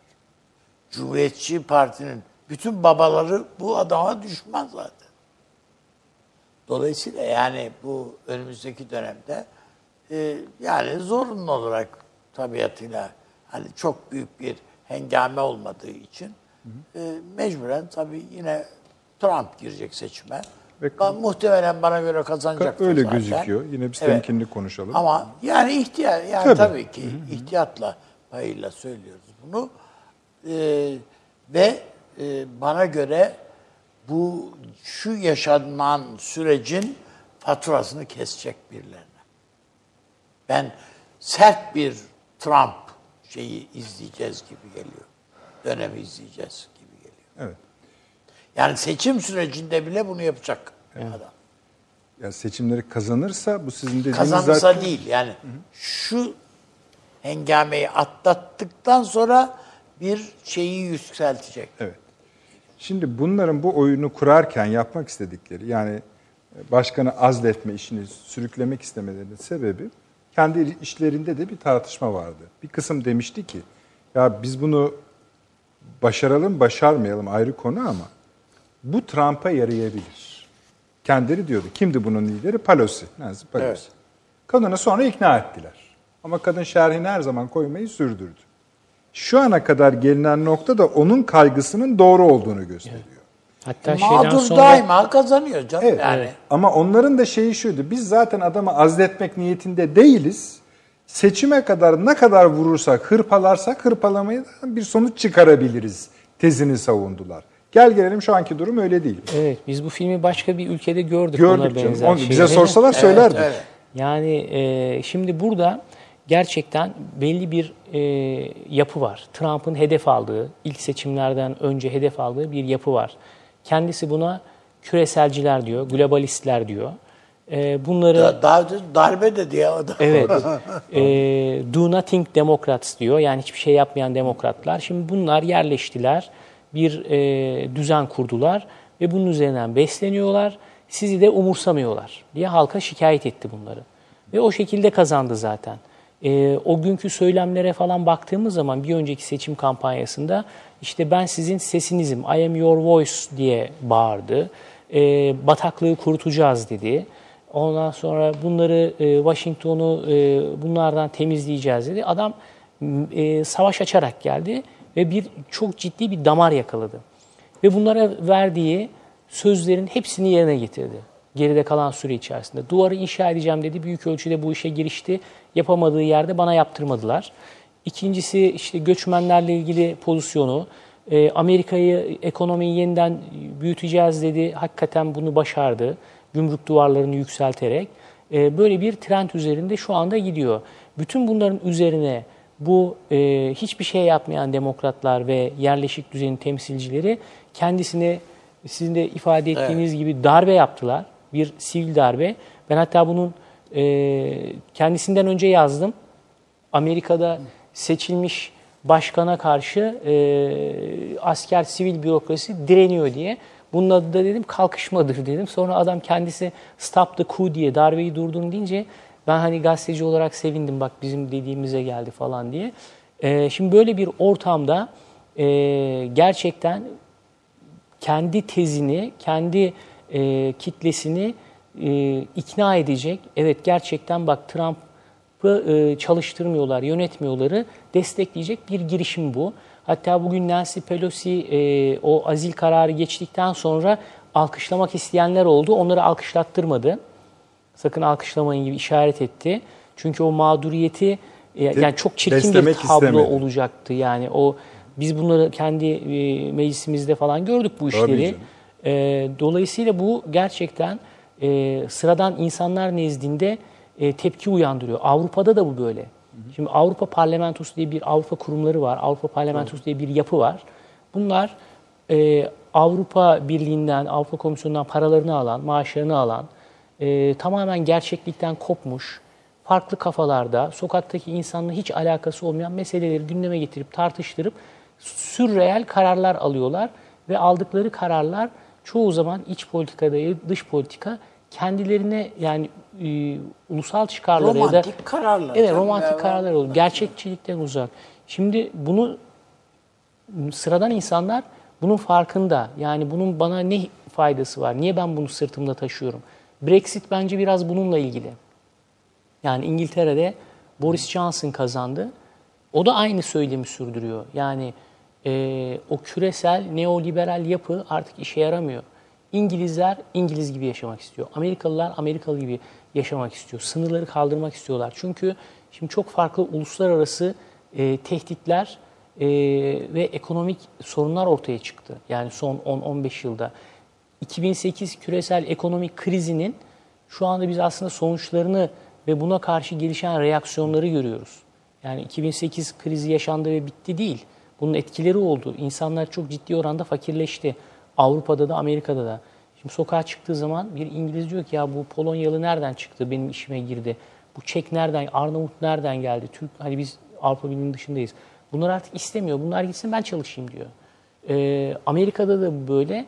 Ee, mevcut yapıysa bu işte Trump'ı azletmeye çalışan o küreselci yapıysa bu düzeni devam ettirmek niyetinde ve çabasında. Ama bana göre benim kişisel görüşüm bu iş artık bitti yani. Çünkü bunu finanse etmeniz çok zor. Gerçeklikten çıktı. Ee, bu e, her e, yerleşik düzenin e, girdiği e, sarmala girdiler. Yani gerçeklikten ve hayattan ve sokaktan koptular. Dolayısıyla e, bunun bir e, sonucu olaraktan e, Trump'a e, saldırıyorlar. Yani o şeyi koruyabilmek için. Onun sonucunda da e, sadece daha da büyütüyorlar ve güçlendiriyorlar. Bence de düşün. Bir de uygun dili hakikaten kurmuş. Ya şey Trump. Yani işte bahsettik yani Tabii beni azletmiyorlar. tabii yani Falan damarı filan. çok iyi Tabii, yakalıyor. Tabii. Yani bir de şöyle bir üslup var. Mesela dün bir e, şey kapalı bir e, yerde bir mitingi vardı. Şimdi tamamı Cumhuriyet yani onu destekleyenlerden oluşuyor. Bir kişi çok ciddi şekilde kalkıp yarı hakaretli şekilde eleştirdi. Şimdi ben hatırlıyorum, Obama'dan hatırlıyorum, Clinton döneminden hatırlıyorum. Bu tür vakalarda hayır hayır derdi diğerlerinden gelen. Yani sakın bir şey yapmayın falan filan derlerdi. Herkese bizim yerimiz var vesaire veya klasik politikacı tavrı. O şöyle diyor, atın bunu dışarı. Yani daha gizli servis oraya gitmeden halk atıyor onu dışarı. Evet. Bu ve bu şeyin hoşuna gidiyor kendi seçmen kitlesinin. Ben, bence şöyle yani insanlar artık filtresiz karakterlerden hoşlanıyorlar. Yani Basit, ben temiz. böyle Evet, Aynen öyle. filtresiz. Filtresiz. Adam ne hissediyorsa söylüyor. Yani saklamıyor. Boris Johnson da böyle, Donald Trump da böyle. Ee, böyle karakterler gerçek. Yani çünkü e, özellikle şimdi sosyal medya diye bir şey ortaya çıktı. Herkes reaksiyonunu anında göstermek istiyor. Kimse de lafı dola- dolandırmadan çatır çutur birbirine giriyor yani. Dolayısıyla onu gördüğü zaman o e, Hayır, empati adamın kuruyor. o tweetlerdeki üslubu şu bu zaten bu. Ortada. Tabii. Yani adam farklı bir fotoğraf vermedi yani. Buradan bu Amerikan iç politikasındaki çekişmenin e, taraflarından biri ister istemez Türkiye. İster istemez Türkiye. Çünkü sonuçları bizi etkiliyor. Biraz ona geçeceğiz ama bir Taşan Hoca'nın da görüşlerini dinleyelim. E, Trump konusunda belki o azledilir canım diyebilir. Buyurunuz. Ee, yok ben de azledileceğine inanmıyorum. Senatoda zaten e, böyle bir çoğunluk yok. E, yani azledilmesini sağlayacak bir çoğunluk yok. E, ama bugün birkaç haber vardı. Hatta Pelosi e, Temsilciler Meclisi'nde tutup Senato'ya göndermemeyi e, düşündüğünü açıkladı dosyayı.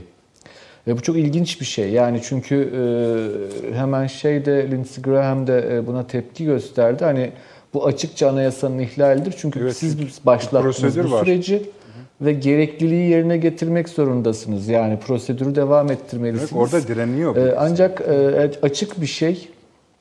E, Tabii e, bu bir e, siyasi yıpratma e, kampanyası doğal olarak Pelosi açısından bakınca da hani onun askıda kalması yani bir azil sürecinin askıda kalmasının avantaja çevrilip çevrilemeyeceği konusunda zannediyorum düşünecektir demokrat elitler. E, Çünkü e, girdikleri yolun e, işte bahsettiğiniz işte bu Gallup'un yaptığı anket 6 puan artışla sonuçlandı Trump adına. E, Yanlış bir yola girildiği aşikar şu nokta itibariyle. Bunu nasıl çevirebileceklerini düşüneceklerdir. E, Ancak tabii bu e, hani Amerikan iç siyasetinden ziyade dünyadaki aslında köklü bir dönüşüme tekabül eder. Bu yani azil süreci, Trump, Brexit, Boris Johnson e, daha önce de çok kez konuşuldu sizin programlarınızda. Yani bu neoliberalizmin bir şekilde kitlelere hitap edememesi, e, gerçekten belirli oluşan teknolojik dönüşümün toplumsal dönüşümü peşine takamaması, yani bu bir elit çevrede kalması bu işin çok farklı bir yeni dünyanın aslında geliyor olduğuna dair işaretlerdir. Geliyor diyorum ben hala e, gelmekte olduğunu da düşünüyorum ama şöyle sorayım mesela işte ne diye çıktı? İşte hürriyet, müsevvat, uhuvvet dedi 1789 Fransız devrimi. E, bunlar ne zaman gerçekleşti? 1830, 48, 71, belki Birinci Dünya Harbi'nden sonra. Dolayısıyla bu tarihsel süreçlerde yani bu teknolojik altyapı değişimi, bunun toplumsal değişimle birleşme süreçleri e, uzun zaman alacak süreçlerdir ve şu an bu e, gerçekten hızlı bir reaksiyon dönemi olarak değerlendirilebilir. Sert, şiddet bir reaksiyon dönemi olarak. Johnson'ı da bu çerçevede değerlendirmek lazım. E, Trump'ı da bu şekilde değerlendirmek lazım. E tabi bu anlamda dünya politikasında hani Rusya'nın muhafazakar siyaset yapma biçimi ve dünyaya dair muhafazakar tahayyülünün bu reaksiyonda önemli bir ideolojik kaldıraç sağladığını özellikle egemen demokrasi kavramıyla da tespit etmemiz gerekiyor. Yani işte ne bileyim e, şeyde Amerikan medyası Rus medyasından aktararak vermişti mesela bu Lavrov ve Trump'ın yan yana bulunduğu Evet. toplantı odası Aslında Beyaz Saray'daki buluşacaktı. görüşme işte Üçlüye e, döndü. Fotoğrafta ilginç. Evet. Ee, işte bizim adamımız e, Trump diyor Ruslar şeklinde. Ee, Yani ideolojik olarak aslında çok da hatalı değil. Yani onlar tabii, Tabii orada bir yani. yıpratma kurunca e, garip kampanyası oluyor. çerçevesinde söylüyorlar ama yani şöyle düşün hani 1815 Viyana düzenini hatırlayın ne olur. Ee, Bir Metternich'i hatırlayın. Yani oradaki dünyaya dair tahayyül ve e, yeni gelişen süreçlere, ekonomik süreçlere karşı e, daha muhafazakar bir dünya görüşü nasıl ki e, bir yüzyıllık, e, uzun yüzyıl yarattı 19. yüzyıl olarak. E, Zannediyorum öyle bir yüzyılın başında dünya. O yüzden hani biraz önceki konuşmanın başında da bir konjonktürden bahsettim. Evet. Bu tarz konjonktürler her ülke için belirli bir şekilde gücünü gösterme avantajı, yeni güç alanları elde etmek için avantajlı boşluklarda, vakumlarda sağlayacaktır. Oradan hareketle zannediyorum Trump'ı e, konuşurken e, bir de Türkiye'ye bağlamak gerekecek. Ben bağlayayım, E, siz de onun üzerine gidin hocam. E, Türkiye'yi de doğrudan hocam. ilgilendiriyor. Lütfen buyurun. Şöyle ben Lütfen bağlayayım. buyurun. Şimdi bu bu oyuna tasarı hazırlıyorlar.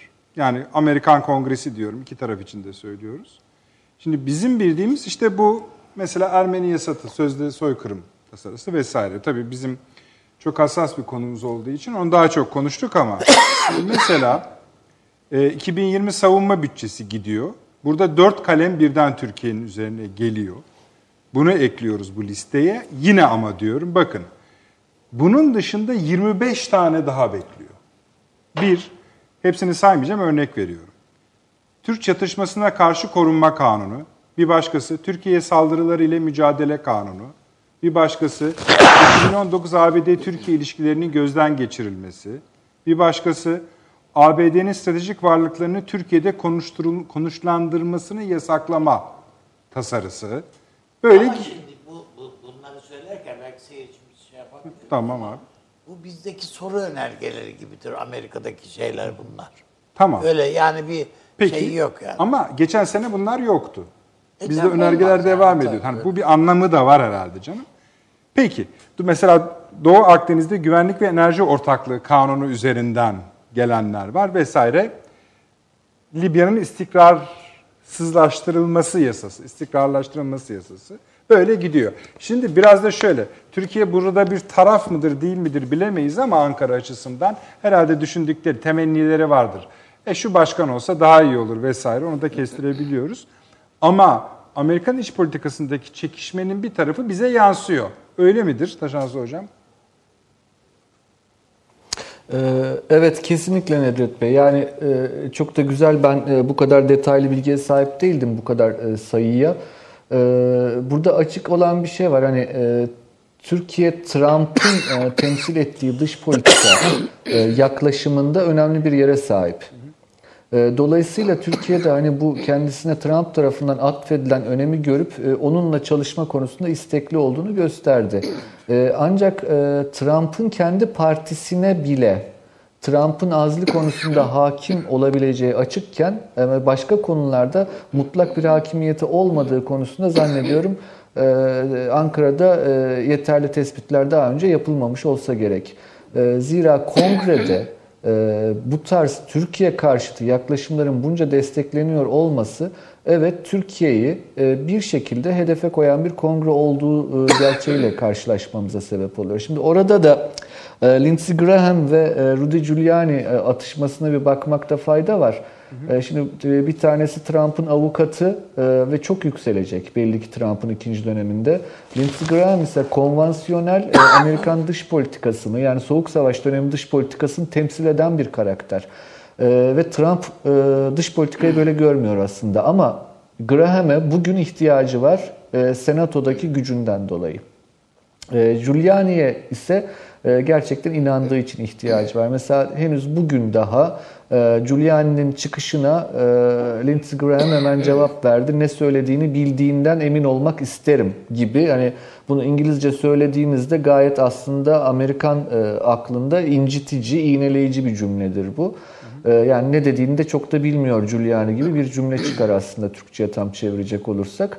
E, buradaki rekabet çok açık bir şekilde Trump'ın yeni dünya tahayyülünde Türkiye'yi e, biçtiği misyon ile e, konvansiyonel Cumhuriyetçi Senatör Graham'in biçtiği misyon arasındaki fark.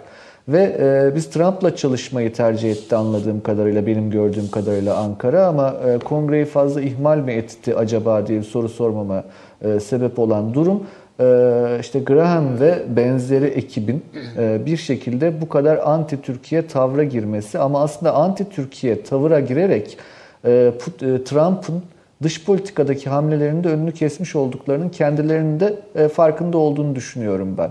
E, Dolayısıyla orada böyle bir ayrım var. Yani bir ikili ayrım zaten. E, Cumhuriyetçiler, demokratlar ayrımı. Ama cumhuriyetçilerin içinde de Trump ve Graham ayrımı olduğunu görmemiz gerekiyor. Ve kongrede işte Türkiye'nin başını bu kadar ağrıtan konularında Graham olarak somut olarak adını verdiğim ama o ekibin e, bir şekilde çabasıyla ortaya çıktığını tespit etmemiz gerek. E, zannediyorum o noktada hani gerekliliklerden bahsetmeyi istemem dedim ama hani bu analiz olarak söylüyorum bunu. E, Kongre Türkiye'nin daha aktif çalışıyor olması e, bu tarz e, kazaların önüne geçme konusunda önemli olabilir kanaatinde paylaşarak bu Amerika'ya dair cümlelerin bitireyim isterseniz. Çok naziksiniz. Teşekkür ederim. Bir şey mi söyleyeceksiniz? Yok. Tamam mıdır? Yani bir, biz Obama seçildiğinde kurban kesmiş bir milletiz yani. O yüzden Amerikan başkanlık seçimi daima Türkiye için Bir de şöyle söylüyorsunuz herhalde. Bir ve daha seçim- yanılmış. Tabii canım. O muhakkak ağır yani. Evet. Onu, onu Yani söylemekte hiçbir sakınca yok. Demek ki biz de yeni Amerikan başkanlarına itibar gösterirken Ama- fazla angaja Ama olmasak iyi şöyle, olacak. Yani Türkiye'nin ben e, son dönemde e, Türkiye'nin daha akılcı, daha ayağı yere basar bir Amerika ile ilişkilerinde, Rusya ile ilişkilerinde de öyle. Bir siyaset izlediği kanaatindeyim açıkçası. Yani kaptırmış e, Obama'ya olduğu gibi efendim Trump'a da kaptırmış gidiyor değiliz. Putin'e de kaptırıp gidiyor değiliz. Bunları görüyoruz. Ama Amerikan siyaset şeyinde tarihine baktığımızda şunu görebiliriz. Özellikle İkinci Dünya Savaşı'ndan sonra bu Soğuk Savaş döneminde hiçbir dönemde hiçbir Amerikan başkanı Rusya ile ilişkiyi, Sovyetlerle, Rusya ile ilişkiyi bu kadar aleni ve rahat savunmamıştır. Trump kadar. Evet. Yani bu Azil nedenlerinden birisi o olmasına ona rağmen, rağmen, son şeyine kadar adam hiç böyle fütursuz bir şekilde nitekim e, Rusya, Amerika'nın esas düşmanı Çin'dir demek noktasına geldi. NATO'ya da bunu söyletti. Hatta şimdi Yani- bir daha buluşacaklar İsrail'de. Ya belki bu iç Amerikan iç siyasetinde belki bu işte Rockefeller, efendim Roosevelt falan bütün bunların arasındaki çekişmelerin, hesaplaşmaların falan da rolü de olabilir yani. Bu şeylerde. Ama dediğim gibi yani ben az önce e, Bora dedi ki filtresiz siyaseti e, halklar artık daha çok seviyorlar. E, e, Türkiye'de de öyle Evet. belki yanlış şeyler söylediğini de düşündüğü oluyordur Tayyip Erdoğan'ın ama yani gönlünden geçen neyse onu söylüyor Evet. diyor. Yani hakiki hakiki insan e, görmek istiyor evet, Evet, insanlar. samimi. Ya Doğru. her şeyde bu yani sadece hani siyasette değil sporda her tarafta baktığın zaman daha hakiki gerçek hissettiğini Yani- aktaran bunu e, Aslında bakıyoruz mesela şöyle söyleyeyim e, çok böyle demokrat, hoşgörülü falan gibi görünüyordu Obama. Aslında ne kadar katı Evet. e, ve e, İçten pazarlıklı. pazarlıkçı, böyle e, sert bir yapı, mizaca sahip olduğunu gördük yani. Onun için e, Trump hiç değilse hani ne yapacağını değil, ne yapmayacağını söylüyor. Yani bu, bu çok önemli bir şey. Peki. Esasında iki konumuz daha var idi. Bilhassa bu Montreux ve Kanal İstanbul meselesine değinmek istiyorum. Çünkü ilk defa e, Sayın Cumhurbaşkanı şunu demişti. hani bize tanın haklarımızı bile tam kullanamıyoruz demişti. Ama sonra daha da ileri gitti. Bize bağışlayın. Tanınan bir hak yok. İstedikleri gibi gelip geçiyorlar. Ne kadar yükseltti. Bu da tabii e, bir Montreux tartışmasını ortaya getiriyor. Yani oraya Ama o bağlıyor. dar vakitte de yapacağımız bir tartışma değil. Tabii tabii yok yok Yani ona geçmeyeceğiz. başka bir şey Esasında bu akşam bazı görsel haritalar da hazırlamıştım. Onları da vermek isterdim. Mesela e, ama söz yani bunlar kaybolmuyor efendim. Evet. Şimdi burada bir havza var Akdeniz Havzası. Tek tek İran'ın, Hindistan'ın, Çin'in, Avrupa Birliği'nin, Rusya'nın, Türkiye'nin tabii ABD'de de var. Buradaki nasıl söyleyelim arzularını gösteren 6-7 parçalık bir harita serisi. Ha, Onu da e, önümüzdeki programda izleyicilerimizle paylaşacağız. Avni abi çok teşekkür ediyorum. Evet. Sağ olasın. Boracığım ayağına sağlık. Eksik olma. Taşansı hocam Ankara'dan bize sevgilerimi, sevgilerimizi iletin lütfen Ankara'ya. Çok soğuk olduğunu biliyorum. Ee, biz. İstanbul'da biraz daha ılıman bir iklimdeyiz hala. Ama önümüzdeki Evet. hafta dönecek gibi. Size tekraren çok teşekkür ediyorum. Ee, en çok tabii sevgili izleyicilerimize teşekkür ediyoruz. Katkıları ne kadar söylesek azdır, eksik olmayınız, sağ olunuz.